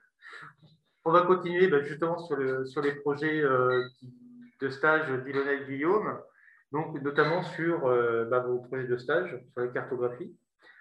Donc, euh, Ilona, tu vas commencer par présenter ton projet? C'est ça Oui, ou je peux faire une petite introduction de la cartographie. Guillaume va faire une petite introduction. Ouais, je vais vous présenter la cartographie dans un aspect plus global afin, de, afin que vous puissiez situer notre projet. Donc, le but de la cartographie, ça va être de retransmettre des informations sous forme de cartes de plan. donc, ça peut être de rendre compte, par exemple, du relief d'un territoire ou, ou, bien de retransmettre des données chiffrées sous forme de cartes afin de mieux se rendre compte euh, spatialement de l'ampleur d'un domaine ou d'un objet d'étude.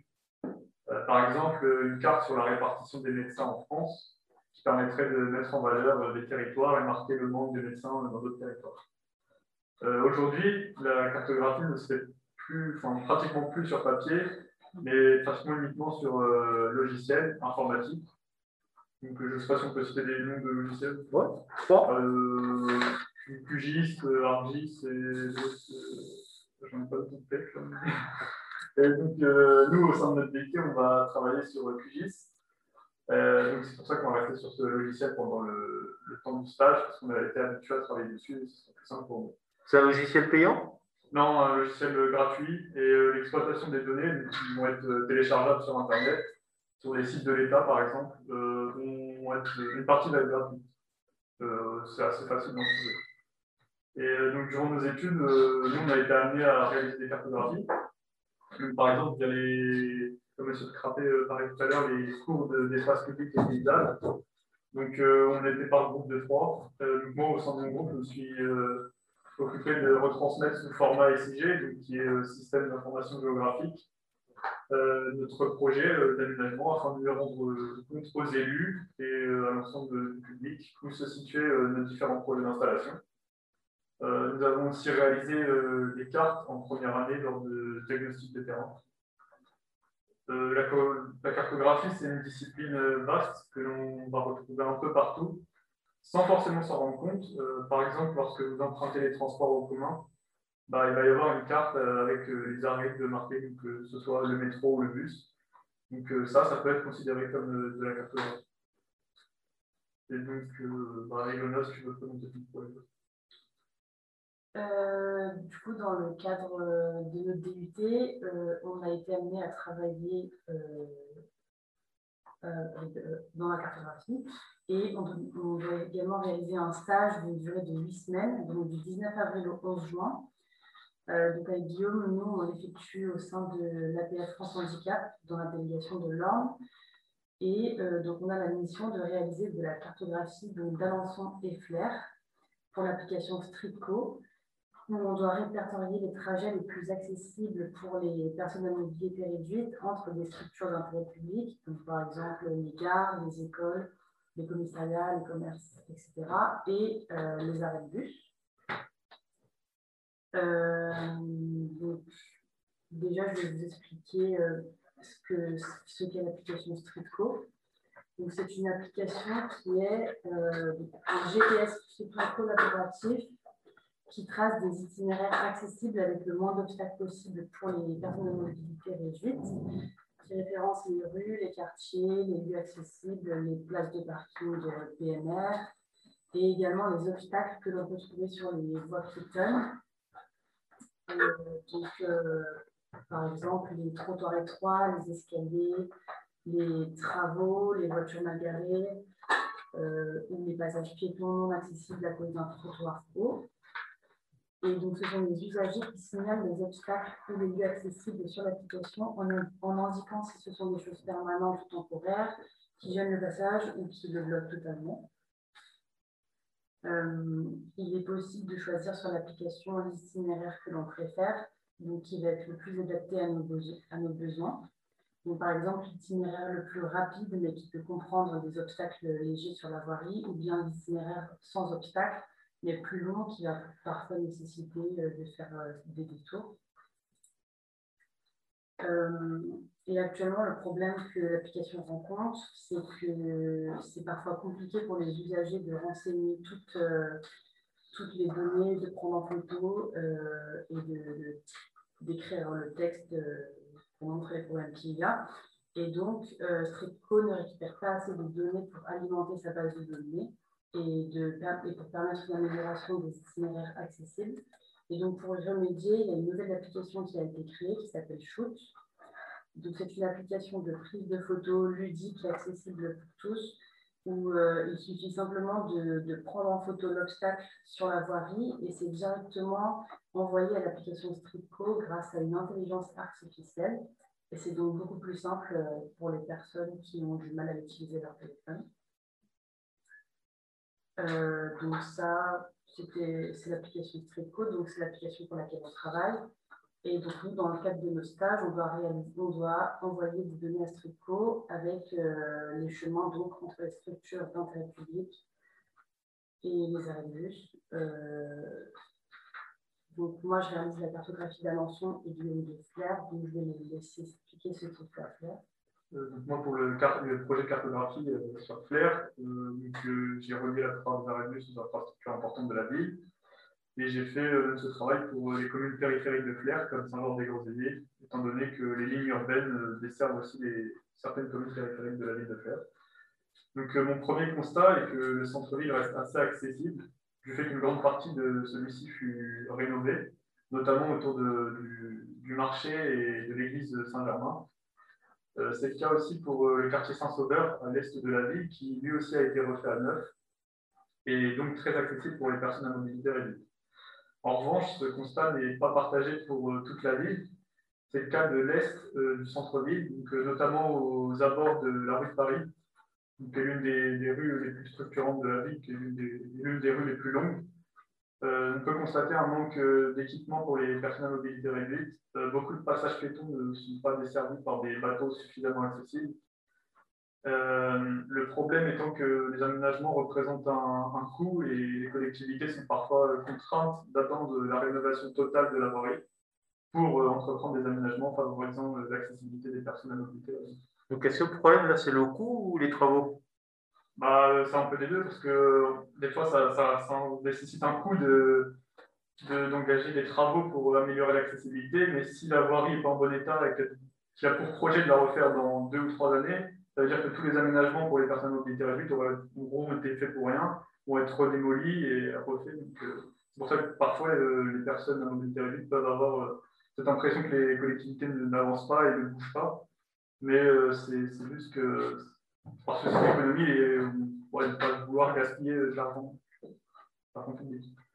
et donc euh, après, j'ai ensuite euh, un autre projet de cartographie qui, lui, va consister en la réalisation, la réalisation d'un plan interactif pour le Festival des Bichoiseries. Donc c'est un festival de musique qui se situe euh, en place sur le site du Monstrésie, donc au nord-ouest de Fer, à environ 5-10 km. le plan se voudra accessible au plus grand nombre et sera donc sous format de vidéo avec une description audio ainsi que des sous-titres. Donc, euh, ce plan sera destiné à l'ensemble des festivaliers, y compris les festivaliers malentendants et malvoyants. Euh, nous, au sein de notre on a déjà réalisé ce, type euh, de vidéo que nous appelions mapping, sauf qu'elle était rétro-projetée sur, une, sur une maquette en 3D. Là, il n'y aura pas de maquette, seulement en format vidéo.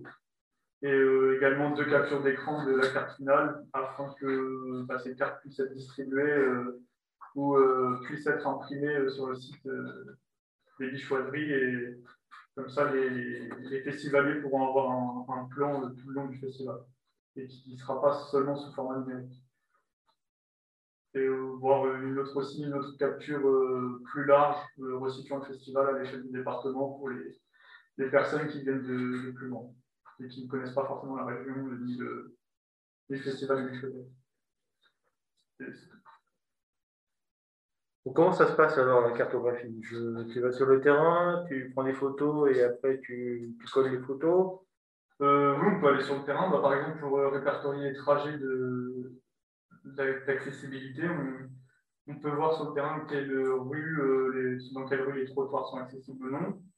Ensuite, on va avoir, à partir d'un fond de carte sur le logiciel QGIS que je parlais tout à l'heure, on va y intégrer les couches qu'on rajoute nous donc, euh, qui vont être euh, les couches de trajet. Ou, euh, moi, je sais que j'ai fait ça sur Fleur aussi, répertorier, quand j'envoyais lors de mes journées de terrain, bah, les places pour les personnes à mobilité les places de stationnement. Euh, donc, au lieu de ajouter via l'application StreetCode, directement les ajouter euh, via le logiciel de cartographie pour ensuite envoyer les informations directement euh, aux gérants de l'application. Catherine, est-ce que ça vous parle, ça, les couches QGIS, les sous-couches, les, les, cartographies? Pas vraiment. Est-ce que vous voyez l'intérêt des cartographies ou... Ah, ah oui, oui, oui. Alors, à quoi ça sert vraiment en termes d'inclusion, ça, les cartographies?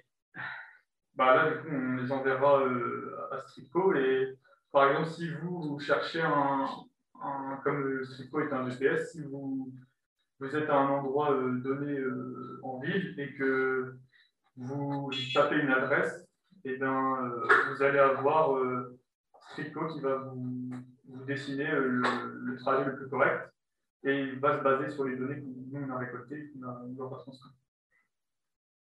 On va dire bonjour à Sylviane. Bonjour Sylviane qui vient d'arriver, qui nous rejoint. Euh, vous utilisez vos Strico Ah oui. Alors, vous pouvez expliquer un peu votre utilisation, vos, les points forts et puis un peu les, points faibles de l'application? On a fait du Strico ensemble. Oui, on a fait. Comment, comment vous y prenez? Bah, dès qu'il y a une place de parking, moi aussi, je l'enregistre sur Stripo pour rendre service à ceux qui viennent euh, d'une autre vie. Et franchement, euh, non, ça, aide. Il faudrait que les gens respectent quand il y a des panneaux de. J'ai une affiche, il ne faut pas se garer à 3 mètres, mais ça ne gêne pas de se mettre à deux sur la place handicapée. Ça, c'est le plus gros problème. Vous, votre usage de l'application, c'est quoi les, points forts et les points faibles C'est vous, strict côté, vous avez plein de points. Oui, ah ben oui, mais non. Est-ce que vous prenez des photos avec Ah ben non, j'y arrive pas. C'était ma question. En fait. Oui, j'y arrive pas. Pourquoi? Ben, Parce que ça, j'y arrive pas. Les photos, on a vu tout de suite que c'était pas pour moi. J'arrive pas à tenir. Il bouge, il n'est pas au bon endroit. Et j'arrive pas à l'enregistrer en plus. Il y a des, des tout rouges. Il y en a que je ne sais pas du tout me servir. Mais sinon, c'est bien pratique. Pour, euh, pour, je suis allée à Garches et j'ai été énormément surprise parce qu'il n'est même pas côté Garches. Euh, celui qui arrive pour la première fois, il ne sait pas où sont les places handicapées.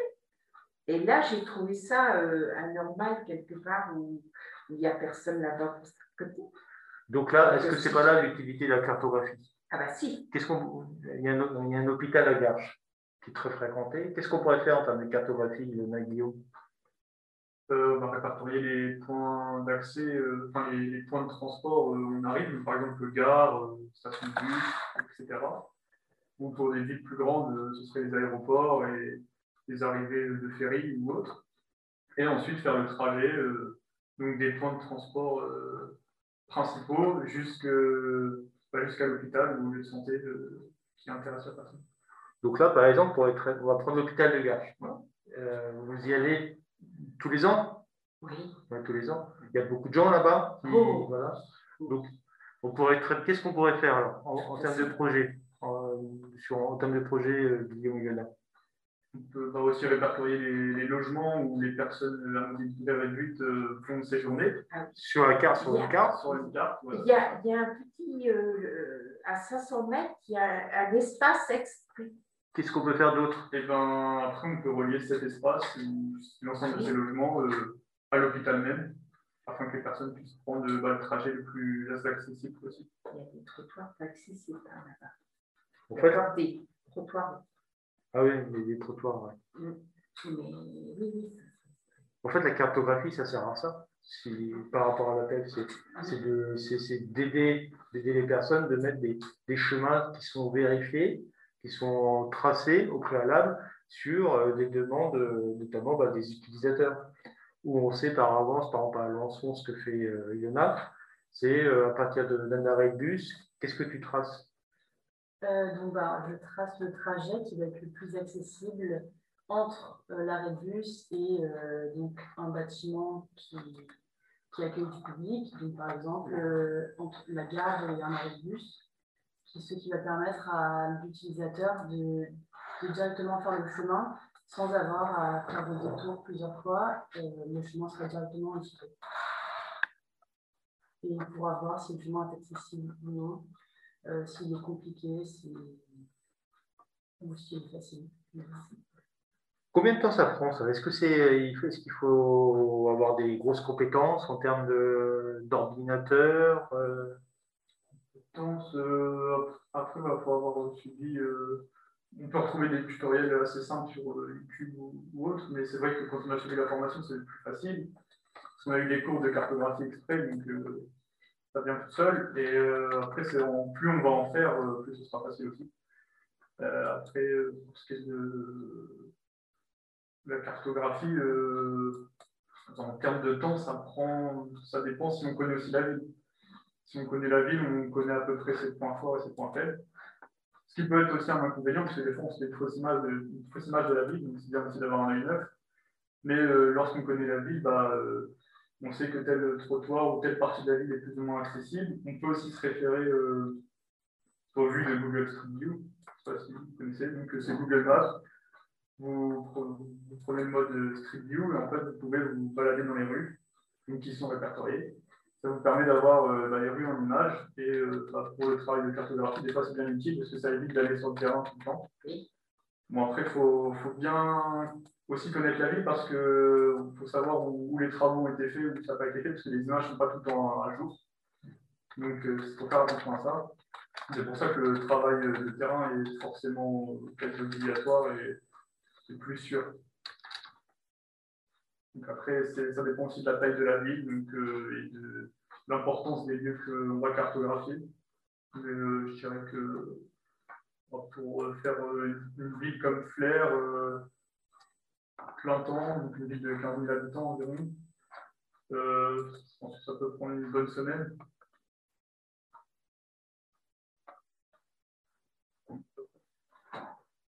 Qu'est-ce que toi tu vas faire euh, à faire, notamment une fois que tu auras fait tes tracés? Euh, bah, je vais... Après avoir fait les tracés Là, on a rencontré quelqu'un à faire. Ah oui, je vais faire aussi une, oui, donc, une déambulation avec euh, des personnes aidantes et des personnes aidées afin de bien localiser les, les, points stratégiques pour elles.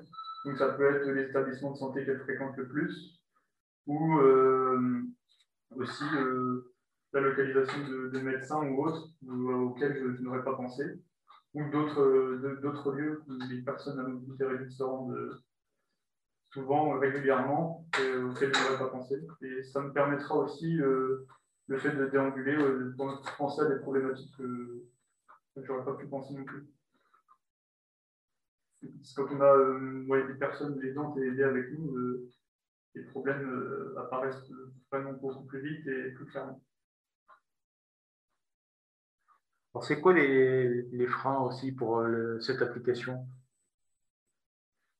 Euh, faut qu'elle soit utilisée par euh, beaucoup de monde. C'est la, collaboration d'un grand nombre de personnes qui fait que l'application va être la plus intéressante possible. Et moi, ce n'est pas, pas, forcément les, personnes en situation de, mobilité réduite qui doivent l'utiliser. Si, si, toutes les personnes peuvent l'utiliser, euh, ce sera encore mieux. D'autant plus dans les, régions rurales. Euh, là, je vois le cas de l'Orne, à part euh, à, Argenton, où c'est vraiment développé parce qu'il y a la, délégation qui est implantée. c'est vrai que les autres villes, il n'y a pas vraiment beaucoup de personnes qui utilisent l'application. On est en laboratoire, là, à Argenton. Donc, qu'est-ce que vous en pensez? Est-ce que c'est intéressant à développer quand même? Ah oui, on sait que ce sera forcément utile et réutilisé après. C'est un travail qu'on fait dans le vide.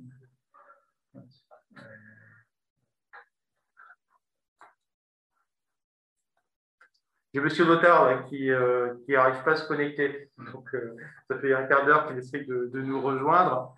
Euh, je vais je, vais vous laisser échanger pour, pour Je vais vous laisser parler sur l'accessibilité. Sylviane, est-ce que vous voulez interroger, nous, parler d'accessibilité dans, dans l'Argentin notamment?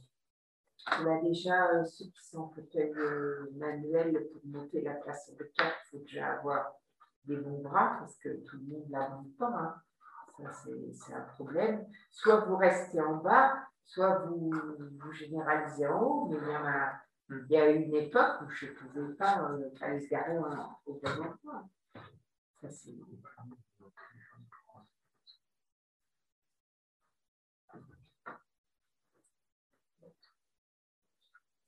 Et est-ce que vous diriez qu'en général, euh, la ville d'Argenton est assez accessible ou pas quand même? Ah ben oui, je pense que notre ville est quand même plus accessible qu'à Alençon. Tu as fait le je ne sais pas, qu'est-ce que tu as pensé de notre balade de mercredi dernier, euh, même s'il y a eu des trottoirs qui ne sont pas pratiques, mais à, Alençon, je crois qu'il y a beaucoup de pavés quand même, non? Euh, C'est une fausse idée il y a pas mal de rues qui sont pavées, oui, mais après, c'est vraiment très bah, c'est vrai que nous, en tant que personnes valides, on ne se rend pas forcément compte de mhm. ça. Et euh, donc, du coup, quand on a fait la déambulation donc, euh, avec euh, les adhérents, on a pu se rendre compte, enfin, on était aussi avec les fauteuils roulants, on a pu se rendre compte de quand est-ce que les trottoirs étaient accessibles ou non, de si c'était passé là, de comment c'était quand il y a une marche un passage plutôt, comment si c'est compliqué ou pas de passer. Si c'est du gravier ou du, voilà. du, goudron, mais franchement, euh, oui. Je pense que notre ville, quand même, on a un maire qui euh, nous a aidés. Il sait les points faibles et il va faire, comme a dit Guillaume, euh, les travaux grands cette rue-là, quand il y a un couteau en plein milieu du trottoir, il faut passer sur la route. Voilà. C'est vrai que ça, nous, on ne s'en rend pas forcément compte en tant que personne valide. Donc, ce stage, ça, ça permet de, un, un, nouveau point de vue et de découvrir justement ce, ces problèmes pour les personnes à mobilité réduite qu'on ne voyait pas forcément Oui, c'est bien d'être sur le terrain, je pense. Oui, en parlant d'être sur le terrain, ah, le oui, on est en train de se battre aussi dessus. Oui, le lac de Rabaudan, je voudrais euh, rendre accessible son lac, et c'est vrai qu'ils sont vraiment.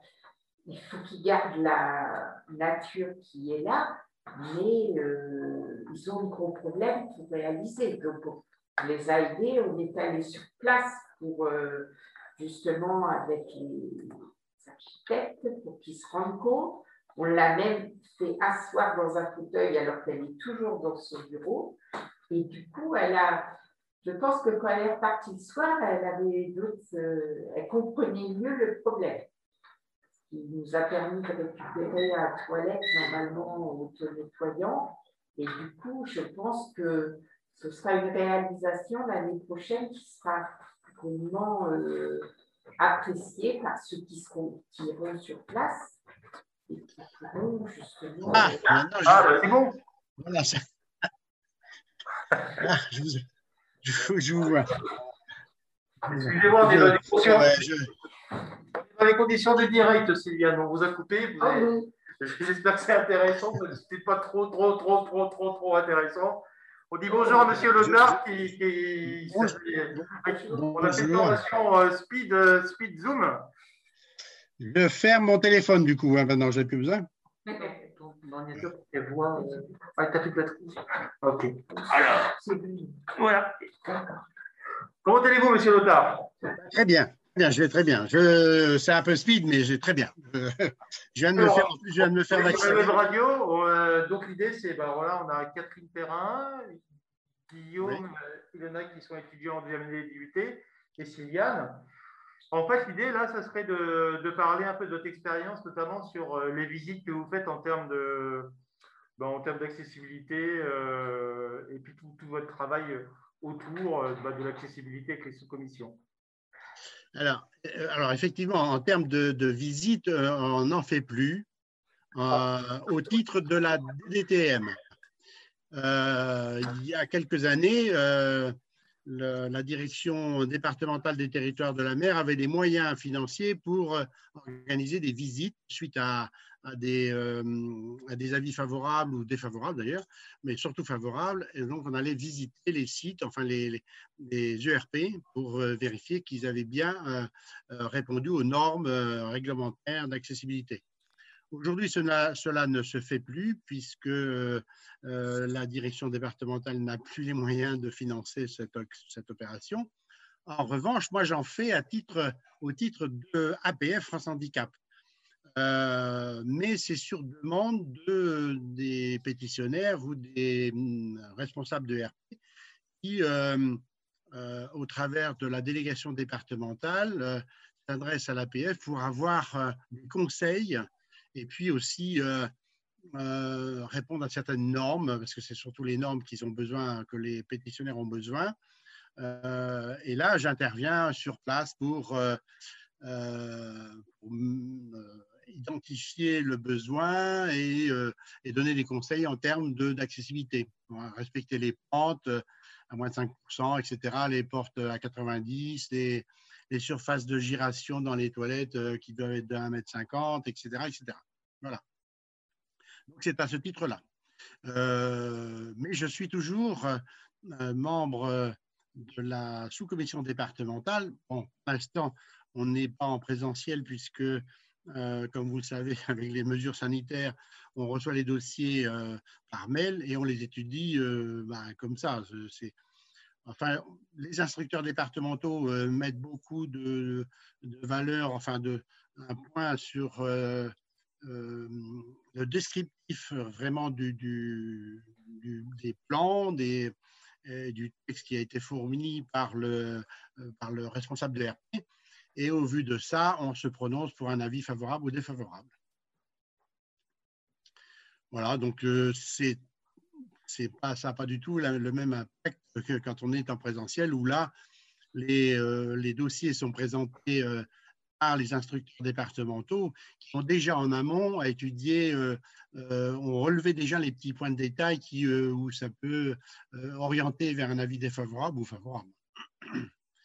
Donc, quand on nous présente les plans, en général, on s'attache beaucoup au respect de la réglementation, mais également sur le confort d'usage, parce qu'on sait très bien que la réglementation, c'est une chose, mais on essaye d'attacher beaucoup d'importance au confort d'usage c'est-à-dire bon, permettre euh, aux gens qui sont en fauteuil roulant, par exemple, de pouvoir euh, se déplacer facilement.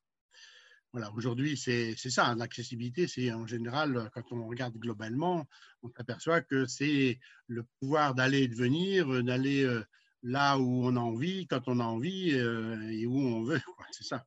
Donc, il faut que le cheminement depuis le domicile, depuis le foyer, depuis la résidence, de pouvoir se déplacer, aller là où on a envie, quand on a envie, euh, aller au cinéma, aller au théâtre, enfin, faire ses courses, conduire ses enfants à l'école, etc., etc. Alors effectivement, quand on, étudie euh, le cheminement, euh, notamment dans les cités, on s'aperçoit que les trottoirs ne sont pas adaptés ou elles ont du dévers ou elles sont, ou sont encombrées aussi parce qu'on a aussi de nombreux de nombreux obstacles sur les trottoirs déjà, hein, les, les, poteaux, les poubelles, les voitures. Euh, c'est affreux, quoi. Hein. donc, euh, il faut se battre en permanence pour euh, permettre le passage de personnes. Mais il n'y a pas que les personnes en fauteuil, il y a aussi les, moments avec leur tête, il y a aussi les personnes âgées qui ont du mal à se, à se déplacer, qui ont besoin ben, un peu d'espace avec les béquilles ou, ou les malvoyants, parce qu'il n'y a, a, pas que les, euh, les handicaps moteurs, il y a aussi euh, tous les autres euh, personnes qui sont en situation de handicap autres que les moteurs. Donc oui, c'est un combat permanent, permanent, permanent. il faut toujours vis-à-vis des collectivités, vis-à-vis des mairies, vis-à-vis de... et puis, on s'aperçoit aussi que dans les transports en commun, il y a aussi beaucoup de difficultés on voit par exemple, on a encore des, bus qui sont équipés de PET euh, où le, machiniste, enfin, ou le conducteur est obligé de refermer les portes pour sortir cette fameuse euh, rampe qui vient se poser sur le trottoir. Les autres usagers ne comprennent pas et euh, souvent font preuve d'incivilité à l'égard des personnes en situation de handicap. C'est inadmissible, mais voilà, on se heurte en permanence à, la société, en fin de compte. On s'aperçoit que malgré qu'il y a eu beaucoup d'efforts de fait, parce que beaucoup de, sensibilisation dans ce domaine-là, il y a encore beaucoup d'efforts à faire. Et puis, euh, bah, il y a aussi euh, bah, la SNCF aussi. Il y a aussi, euh, quand on, a dans une, une voiture, on n'a qu'une place ou deux places maximum pour accepter une personne en situation de handicap, euh, là aussi, euh, c'est pas très humain. parce qu'ils sont pratiquement proches de la plateforme, alors qu'ils devraient pouvoir circuler dans le, et s'installer là où ils ont envie. Voilà, c'est comme ça. oui, il y a beaucoup de chemin à parcourir, je peux vous dire.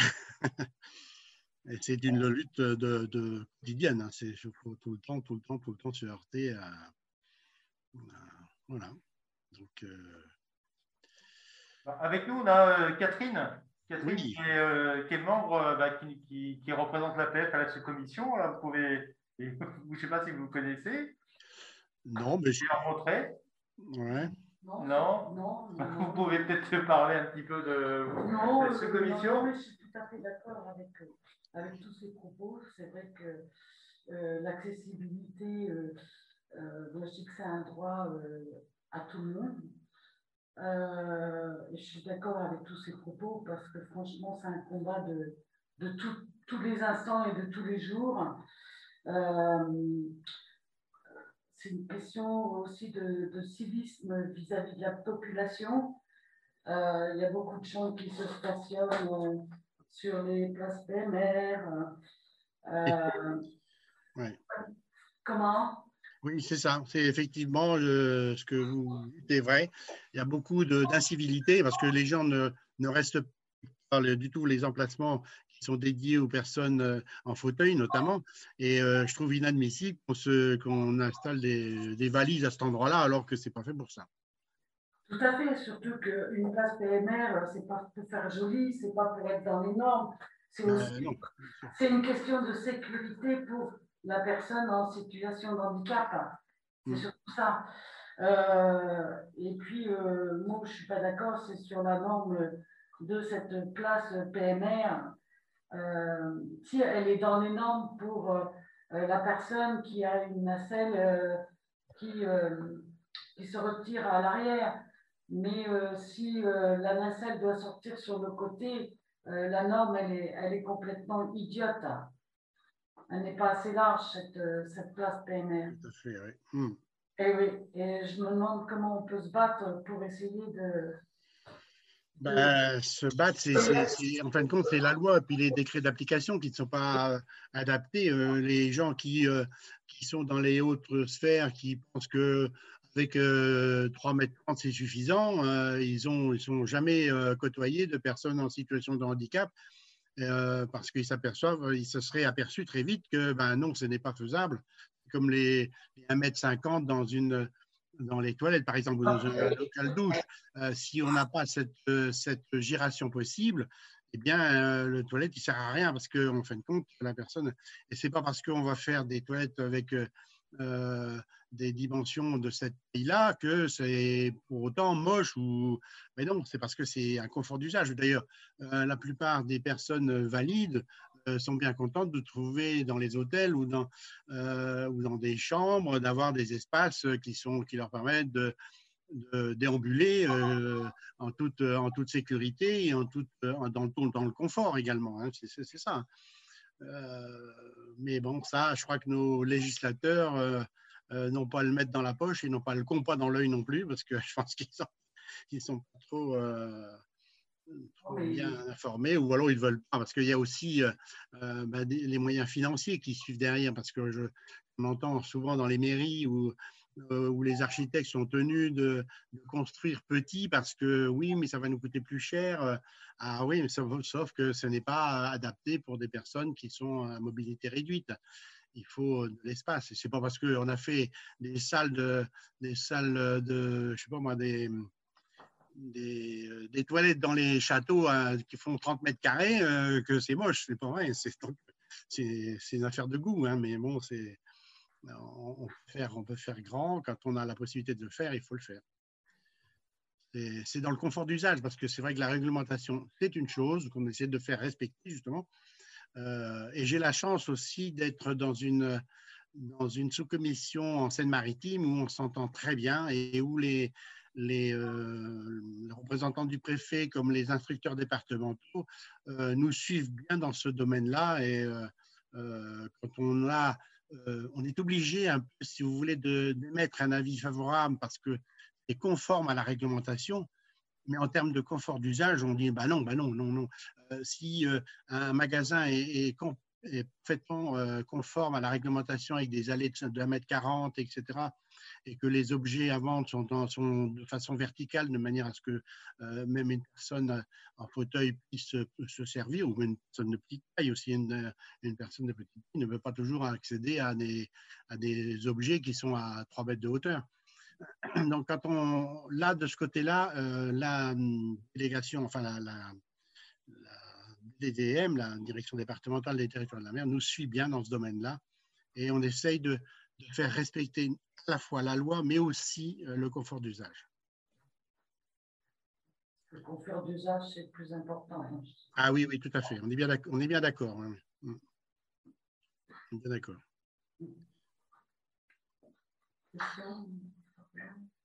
Oui. Catherine, c'est vous l'accessibilité à la sous-commission Je ne sais plus quoi Il en a tellement dit que j'ai plus grand-chose à ajouter dessus, puisque c'est vrai que... nos accords sont... Notamment, c'est qui, qui vous appelle euh, pour vous demander conseil, notamment?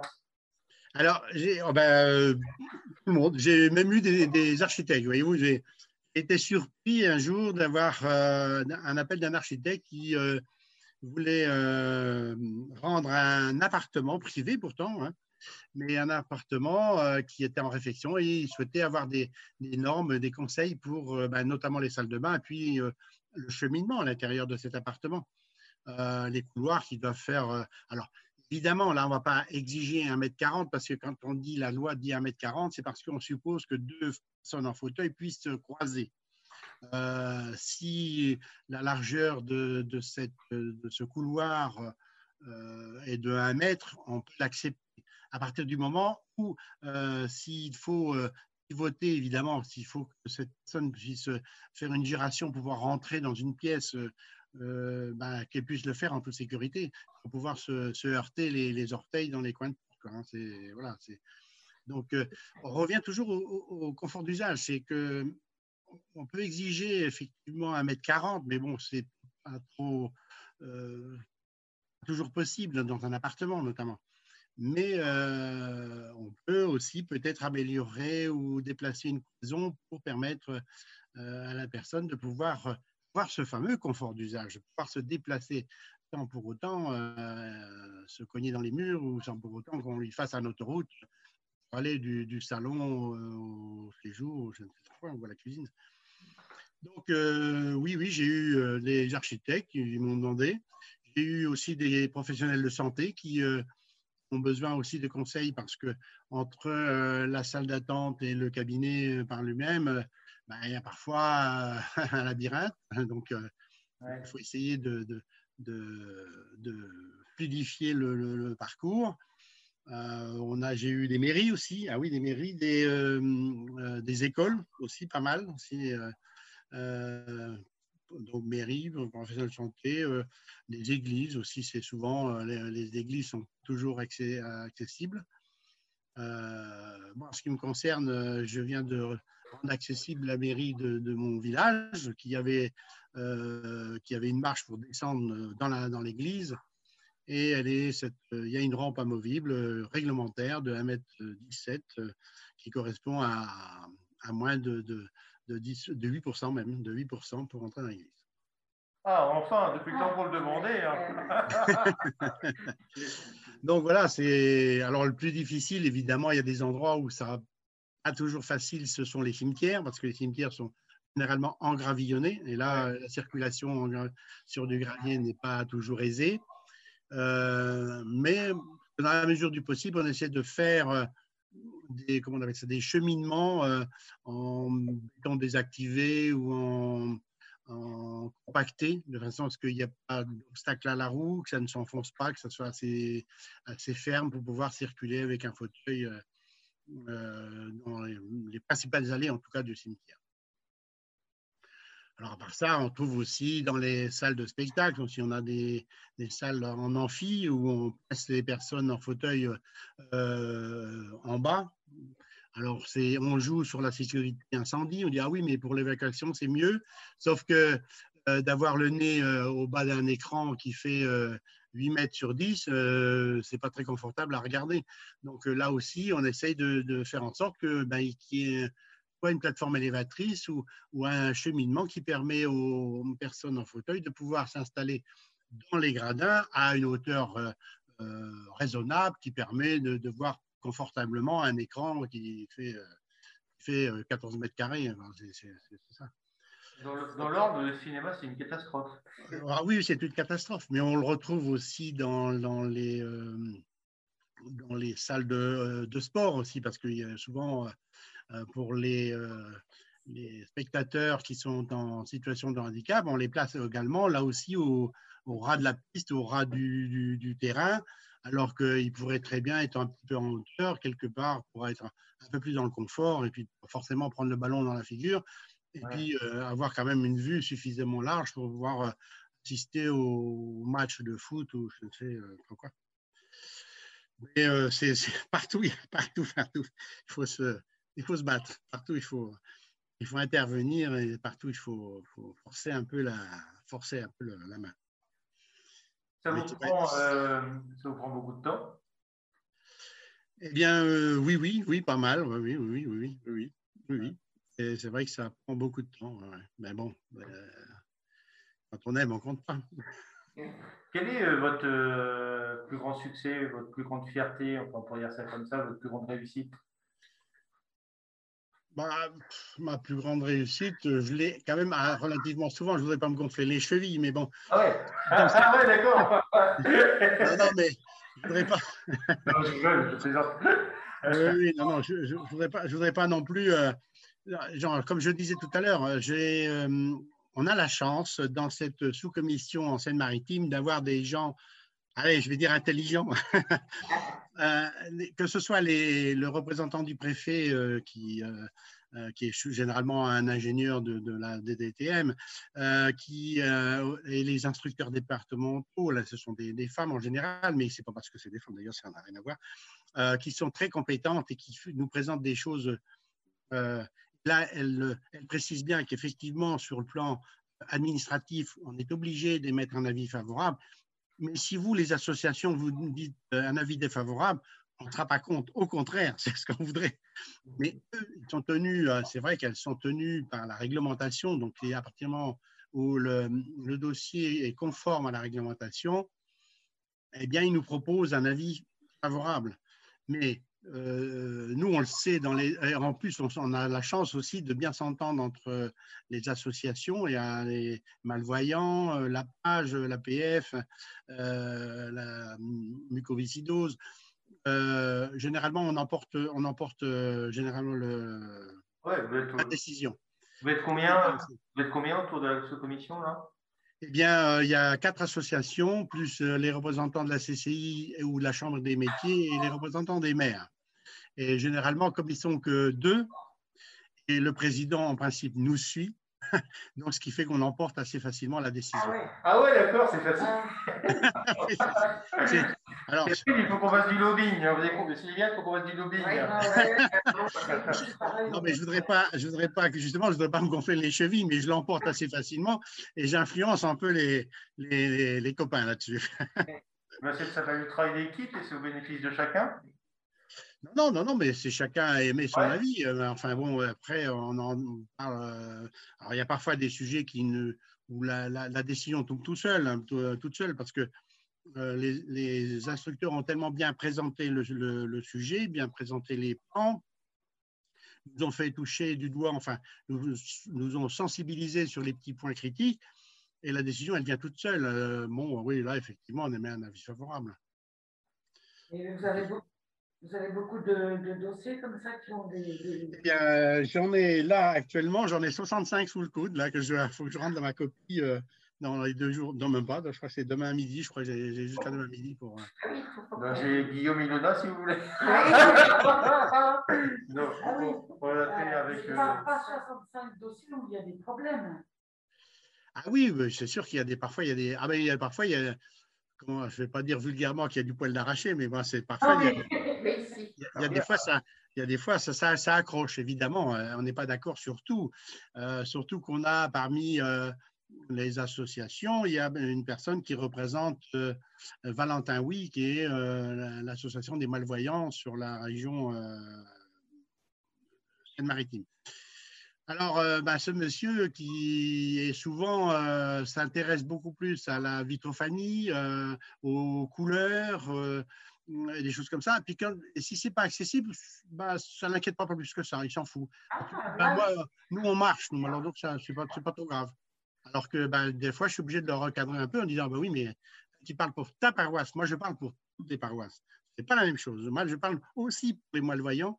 Donc, euh, si tu permets, euh, euh, moi, je ne passe pas avec mon fauteuil, alors ben, tu ne passeras pas non plus, parce que moi, je, je un avis Donc, oui, il y a parfois des petites mais enfin, bon, ça se passe quand même relativement bien. Enfin, on laisse les armes au, vestiaire en général. Et vous, c'est tous les 15 jours, c'est ça hein, C'est ça, tous les 15 jours. Nous, c'est tous les mois, une fois par mois. On a à peu près entre 20 et 30 dossiers à quelque chose près. Mais ça se passe, euh, oui, un peu comme vous. Quoi. Euh, chacun, Voilà, chacun donne son petit avis, on n'est pas toujours d'accord, mais bon, on arrive toujours à trouver un petit point, euh, un petit point commun quand même. Hein. Un petit compromis quand même. Juste avant, on était, euh, on était avec M. Crappé, hein, qui est professeur à l'IUT Gestion Urbaine.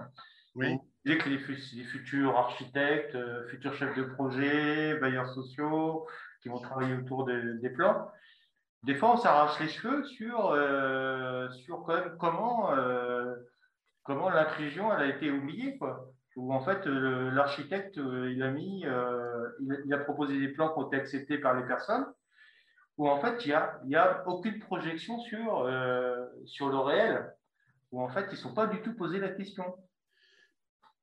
Et ça, on se pose. Ouais, effectivement, j'ai appris aussi, euh, parce que ça fait un moment que j'y suis, cette commission, ça fait plus de dix ans. Euh, j'ai appris que entre les architectes et les maîtres d'ouvrage, bien souvent les maîtres d'ouvrage qui sont les, bailleurs sociaux ou des mairies, ils essaient toujours de tirer au minimum pour les euh, financièrement. Du coup, les architectes, eh ben, ils trichent un peu euh, en disant ben, écoutez, on va réduire ça, on va réduire ça, on va réduire ça. Des, personnes handicapées chez vous, vous n'en avez pas? Non Bon, ben, écoutez, on va, on va dire qu'il n'y en avait pas, puis c'est tout, on va faire comme ça. Sauf que quand il s'agit d'établissements de, recevant du public ou des, ou des bailleurs sociaux qui sont amenés un jour ou l'autre de, de, proposer des logements à des personnes en situation de handicap, eh bien, ils ne sont pas adaptés. Alors, on me répond, on rétorque des fois, ah ben oui, mais on peut moduler, on peut arranger. Il faut démolir à chaque fois un appartement pour le rendre à... non, ben non, c'est pas, pas raisonnable. Donc, euh, l'idéal, c'est de, construire un certain nombre d'appartements euh, adaptés justement, dans, surtout dans les constructions neuves. Aujourd'hui, on peut, se le permettre de, faire peut-être un appartement à chaque niveau ou deux appartements à chaque niveau qui sont adaptés aux, personnes à mobilité réduite. Du même coup, ben, il n'y aurait plus de difficultés. Sauf que, ben, voilà, là, on se heurte à des... Euh, Ah si, il y, a, un sujet aussi, il faut que je vous mentionne, c'est les professionnels de santé, des médecins qui s'installent dans, dans des immeubles d'habitation au premier étage, sans ascenseur, il n'y a que des marches. Ah oui, c'est fou ça. Là, on leur dit, mais au fait, vous avez, vous pouvez pas faire de, de, travaux, une rampe sur le côté? Ah non, non, la copropriété refuse. Ah ben voilà. Donc, euh, dérogation.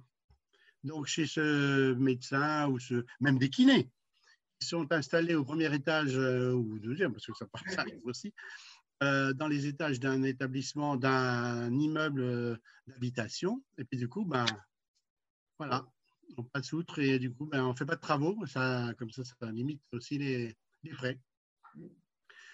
Et on triche, mais il y a des tricheurs partout. C'est pour ça qu'il faut être hyper vigilant parce que c'est affreux. Hein. Des fois, on se dit, mais il faut exprès ou quoi?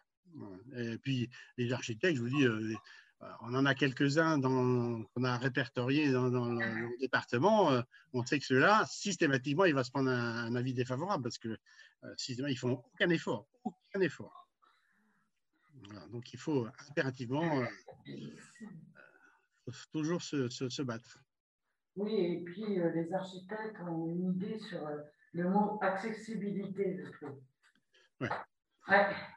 Euh, pour eux, c'est accessible, mais ils ne se mettent pas en évidence que c'est vraiment accessible euh, euh, pour une personne en situation de handicap dans un fauteuil.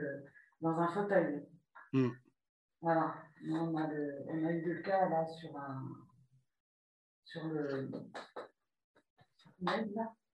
où ça? Le, lac. ah, au lac de Rabodange. Le lac de Rabodange. Alors, c'est c'est un lac euh, qui, veulent, euh, qui est vraiment très naturel, hein, beaucoup de nature, il est vraiment très, très, très sympa ce petit endroit-là. Et ils veulent le rendre accessible. Ils veulent l'aménager, faire une, une, un genre de petite plage euh, pour accueillir les citoyens l'été. Mais l'accessibilité, ils y ont pensé, mais dans une certaine condition, quoi. Voilà. Euh, Par morceau, en fait.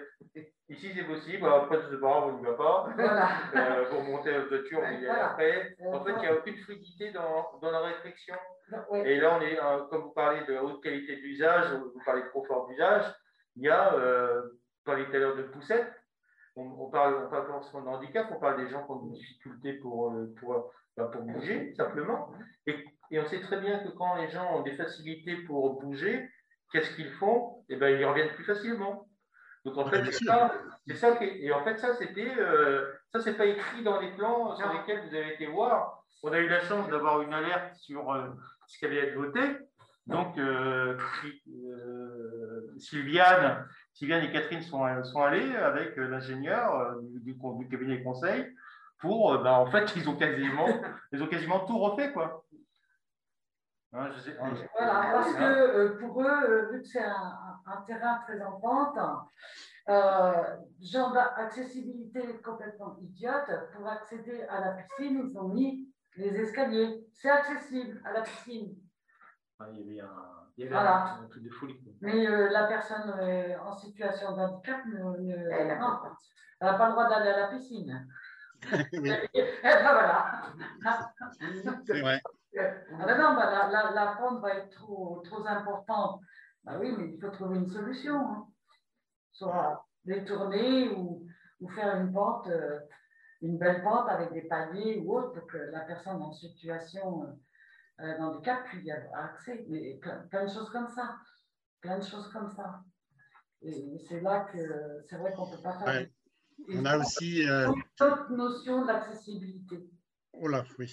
Euh, on a aussi des restaurants ou des bars qui, euh, euh, où l'accessibilité est possible, mais avec une aide humaine. ah bah oui, alors, ah bah oui, on vous a mis une, on a mis une sonnette pour que vous puissiez appeler. Sauf que la sonnette, une fois sur dix, neuf fois sur dix, ça ne fonctionne pas parce qu'ils n'ont pas mis les piles, ou alors elle était débranchée. Enfin bref, et, puis ben, la personne euh, en fauteuil attend euh, sous la pluie euh, dehors, attend que quelqu'un veuille bien se déplacer pour l'aider à, entrer dans l'établissement. Et parfois, c'est. Mais c'est du n'importe quoi. J'ai vu des toilettes dans un grand restaurant. Ah, les toilettes étaient aux normes PMR. Mais pour atteindre les, les, toilettes, eh ben, il, y a 10 marches à monter. C'est ça. Donc, je me demande les architectes où ils ont fait leur étude. Ouais, je pense que, comme je dis parfois, mais les architectes, ils doivent, euh, la loi et les décrets d'application, ils doivent s'en servir pour caler les armoires, sans doute, parce qu'ils n'ont pas vu depuis longtemps. Hein. c'est dur tout ça. Donc en fait, euh, on n'a pas le même territoire, mais on a les mêmes euh, préoccupations, les mêmes soucis. Ah ben oui, sans, sans doute, sans aucun doute d'ailleurs, parce que je pense que euh, il y a eu un baromètre euh, qui a été établi par l'APF justement euh, pour comment on peut, sensibiliser les, les villes, surtout de grande et moyenne importance, pour les sensibiliser, enfin les mettre en concurrence sur l'accessibilité. Ouais. Vous savez que Grenoble, par exemple, était une ville qui avait été réputée comme étant la, la- la- la ville la- peut-être la plus accessible. Euh, mais bon, ça peut se concevoir dans la mesure où des villes sont n'ont pas une euh, configuration très euh, pentue. Par exemple, ici à Rouen, euh, il y a des quartiers à Rouen où c'est très en pente. Et là, euh, bah, manifestement, ça ne va pas être facile. C'est- vrai que là, c'est quasiment impossible, à moins de, de, de- de- de prendre la pelleteuse. et de- Ouais. Mais bon, c'est- c'est- là, effectivement, il y a des endroits où c'est c'est pas possible. Bon, techniquement, c'est pas possible. Oui, quelquefois on sait qu'une pente, ce n'est pas, c'est pas toujours euh, possible, mais il y a, il y, a, il y a des petits moyens pour a- améliorer euh, euh, cette pente, euh, peut-être mettre des, des, des, des paliers, des choses comme ça qui peuvent être aménagées. Oui, oui, oui, oui. hein. Oui, ben, j'avais le, le cas, moi, sur la cathédrale de Rouen, où il y avait des pavés qui étaient, qui étaient pourtant euh, jointés, mais bon, avec un fauteuil roulant, c'était impossible, impossible, impossible. Euh, même avec une aide humaine, euh, euh, c'était très, très difficile. Aujourd'hui, ils ont fait des efforts, ils ont comblé ces, euh, au ciment euh, entre les, les- les pavés. C'est déjà un peu plus confortable. Ouais. Mais là aussi, il a fallu intervenir. Ah. Il a fallu démontrer, aller avec des personnes en fauteuil pour leur, montrer que, ben, allez-y, déplacez-vous là, dans cette, dans cette surface qui est dans ce parvis, sur ce parvis, et vous allez voir que c'est impossible. Et là, effectivement, ah, ah, ah, ouais, les petits trous se mettent dans tous les sens, et ah ben non, on peut pas, ah ben voilà, bon ben alors qu'est-ce qu'on peut faire? Moi, moi, je dis le mieux, c'est de les mettre carrément en condition, en situation, les mettre. Ah oui, oui, oui, ça, ça aussi, ça, ça, ça- Ah oui, ouais. Je crois que c'est là qu'ils prennent conscience que euh, l'évidence, elle n'est pas là. ouais, c'est vrai, c'est vrai. Oui, ben, on a les, les mêmes soucis. Hein, Ah oui, oui, on les retrouve. faut, faut pas se faire d'illusions. hein. Oui, oui, oui. On a aussi dans un quartier de Rouen une, euh, une poste. Et euh, pour accéder à cette poste, il y a euh, une plateforme élévatrice sur le côté. Elle est constamment en panne. Constamment, constamment. Alors évidemment, il y a les incivilités, il y a des gamins qui jouent avec, ou enfin bon, on fait. Bref, euh, et puis, alors il faut se mettre aussi à la place du, directeur de la poste. Euh, tous les matins, il appelle le service de dépannage pour remettre la, la- la plateforme en, circulation, enfin en service. Euh, au bout d'un moment, il en a euh, marre et du coup, ben, il n'appelle plus. Et, quand euh, se présente une personne en fauteuil pour aller poster son courrier, eh ben, c'est pas possible. Voilà. Donc, on a eu de nombreux échanges de courriers, de téléphones, on est allé sur place. Mais bon, ouais, il faut comprendre un peu le, le directeur de la Poste qui en a râle euh, la casquette. Euh, tous les jours, tous les jours, c'est en panne. Tous les jours, tous les jours, et des incivilités, les gamins ils jouent avec, et puis ben voilà.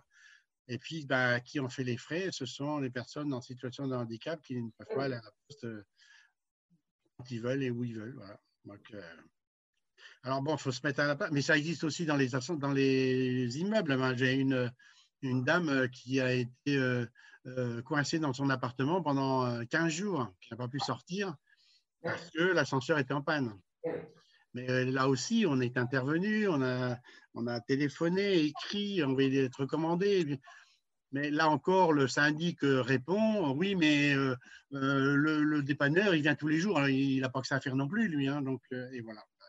Donc, mais ça rejoint la palette, vous savez, dans le, dans le bus. hein. Ah C'est c'est ça. Eh oui. Parce Donc, que euh, là, ce que vous donnez comme exemple sur euh, l'ascenseur, est-ce qu'il y a une solution? Ben, à vrai dire, non, parce que quand on habite au 14e étage et que l'ascenseur ne fonctionne pas, on n'a pas d'autre moyen. C'est l'escalier, mais l'escalier, c'est pas possible. Donc, euh, non, c'est pas possible. Donc, il faut. À moins de faire venir les pompiers? Ouais, bah oui. oui. Personne, mais il faut y retrouver un, un logement. En fait, ce que je veux dire, c'est euh, s'il si, si tombe régulièrement en panne, soit pour remplacer euh, l'ascenseur, ah soit euh, on, on, déménage. Ah il faudrait faire. Oui, c'est ça. La solution, c'est de déménager puis d'habiter au rez-de-chaussée. Mais bon. Ouais, mais, euh, vous imaginez un peu le, la détresse quand même. Ah, Est-ce qu'aujourd'hui, je vais pouvoir sortir de chez moi? Mais c'est pas ça. Ah oui, oui. oui. Et en plus, est-ce qu'il ne va pas tomber en rade en plein milieu? Si la personne. euh, Non, mais c'est un gros stress. Hein. Les ascenseurs, c'est un gros stress. Ah oui, c'est un gros stress, oui, oui, tout à fait. Vous imaginez C'est une catastrophe. Mais c'est partout pareil. Oui, oui, oui après ça, c'est... On n'a pas fini notre combat. non. non.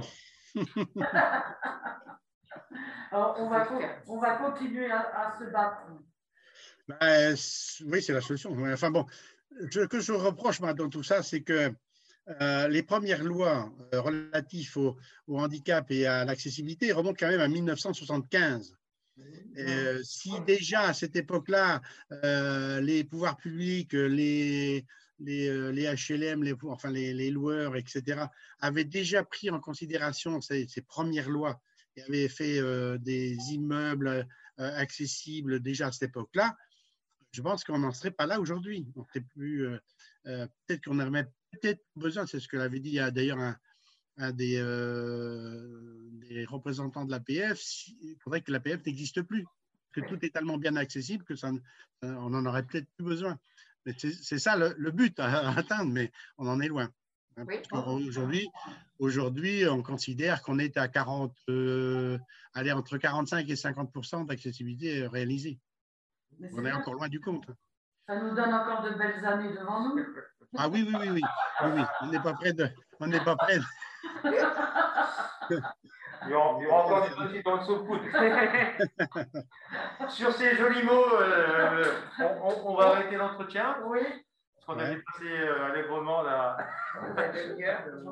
Ce qui n'empêchera pas éventuellement de, mettre plus tard euh, une, rencontre autour de. Oui. Une, rencontre euh, web radio autour de l'accessibilité. C'est quelque chose sur lequel euh, on travaille fort ici dans l'Orne. Hein, oui. on va essayer de, mettre en place et travailler encore plus fortement. Et, et ben, je vous remercie beaucoup de votre participation. Je vous en prie. monsieur Merci, merci. Ben, ça a été un plaisir pour moi, en tout cas, c'est sûr. Pour nous aussi. Merci, bonne eh ben, Je souhaite euh, bon courage et prenez soin de vous. Merci. Merci. Merci. Au revoir. Au revoir. Alors, on, va, on va conclure cette émission de radio. Guillaume, Ilona, est-ce que vous voulez dire un petit mot pour terminer? Catherine? Euh, Moi, je vous remercie à tous d'avoir participé. Il y en a. Euh, euh, Guillaume? Guillaume. euh, C'était votre première. Oui, oui. Enchanté. Ouais, oui, bonne bah, expérience pour vous. Oui, vraiment. Pour, euh, ça permet d'être euh, plus à l'aise à l'oral. Ah. Et euh, bah, on a échangé avec plusieurs acteurs. C'était ouais, vraiment enrichissant. Ilona, je suis d'accord avec lui. C'est la première fois que je faisais ça et ouais, bah, c'est une bonne découverte, c'est une bonne expérience à faire. Ah bah super. On a passé une bonne après-midi. Olivier, merci. Merci beaucoup. alors, alors, merci. Merci.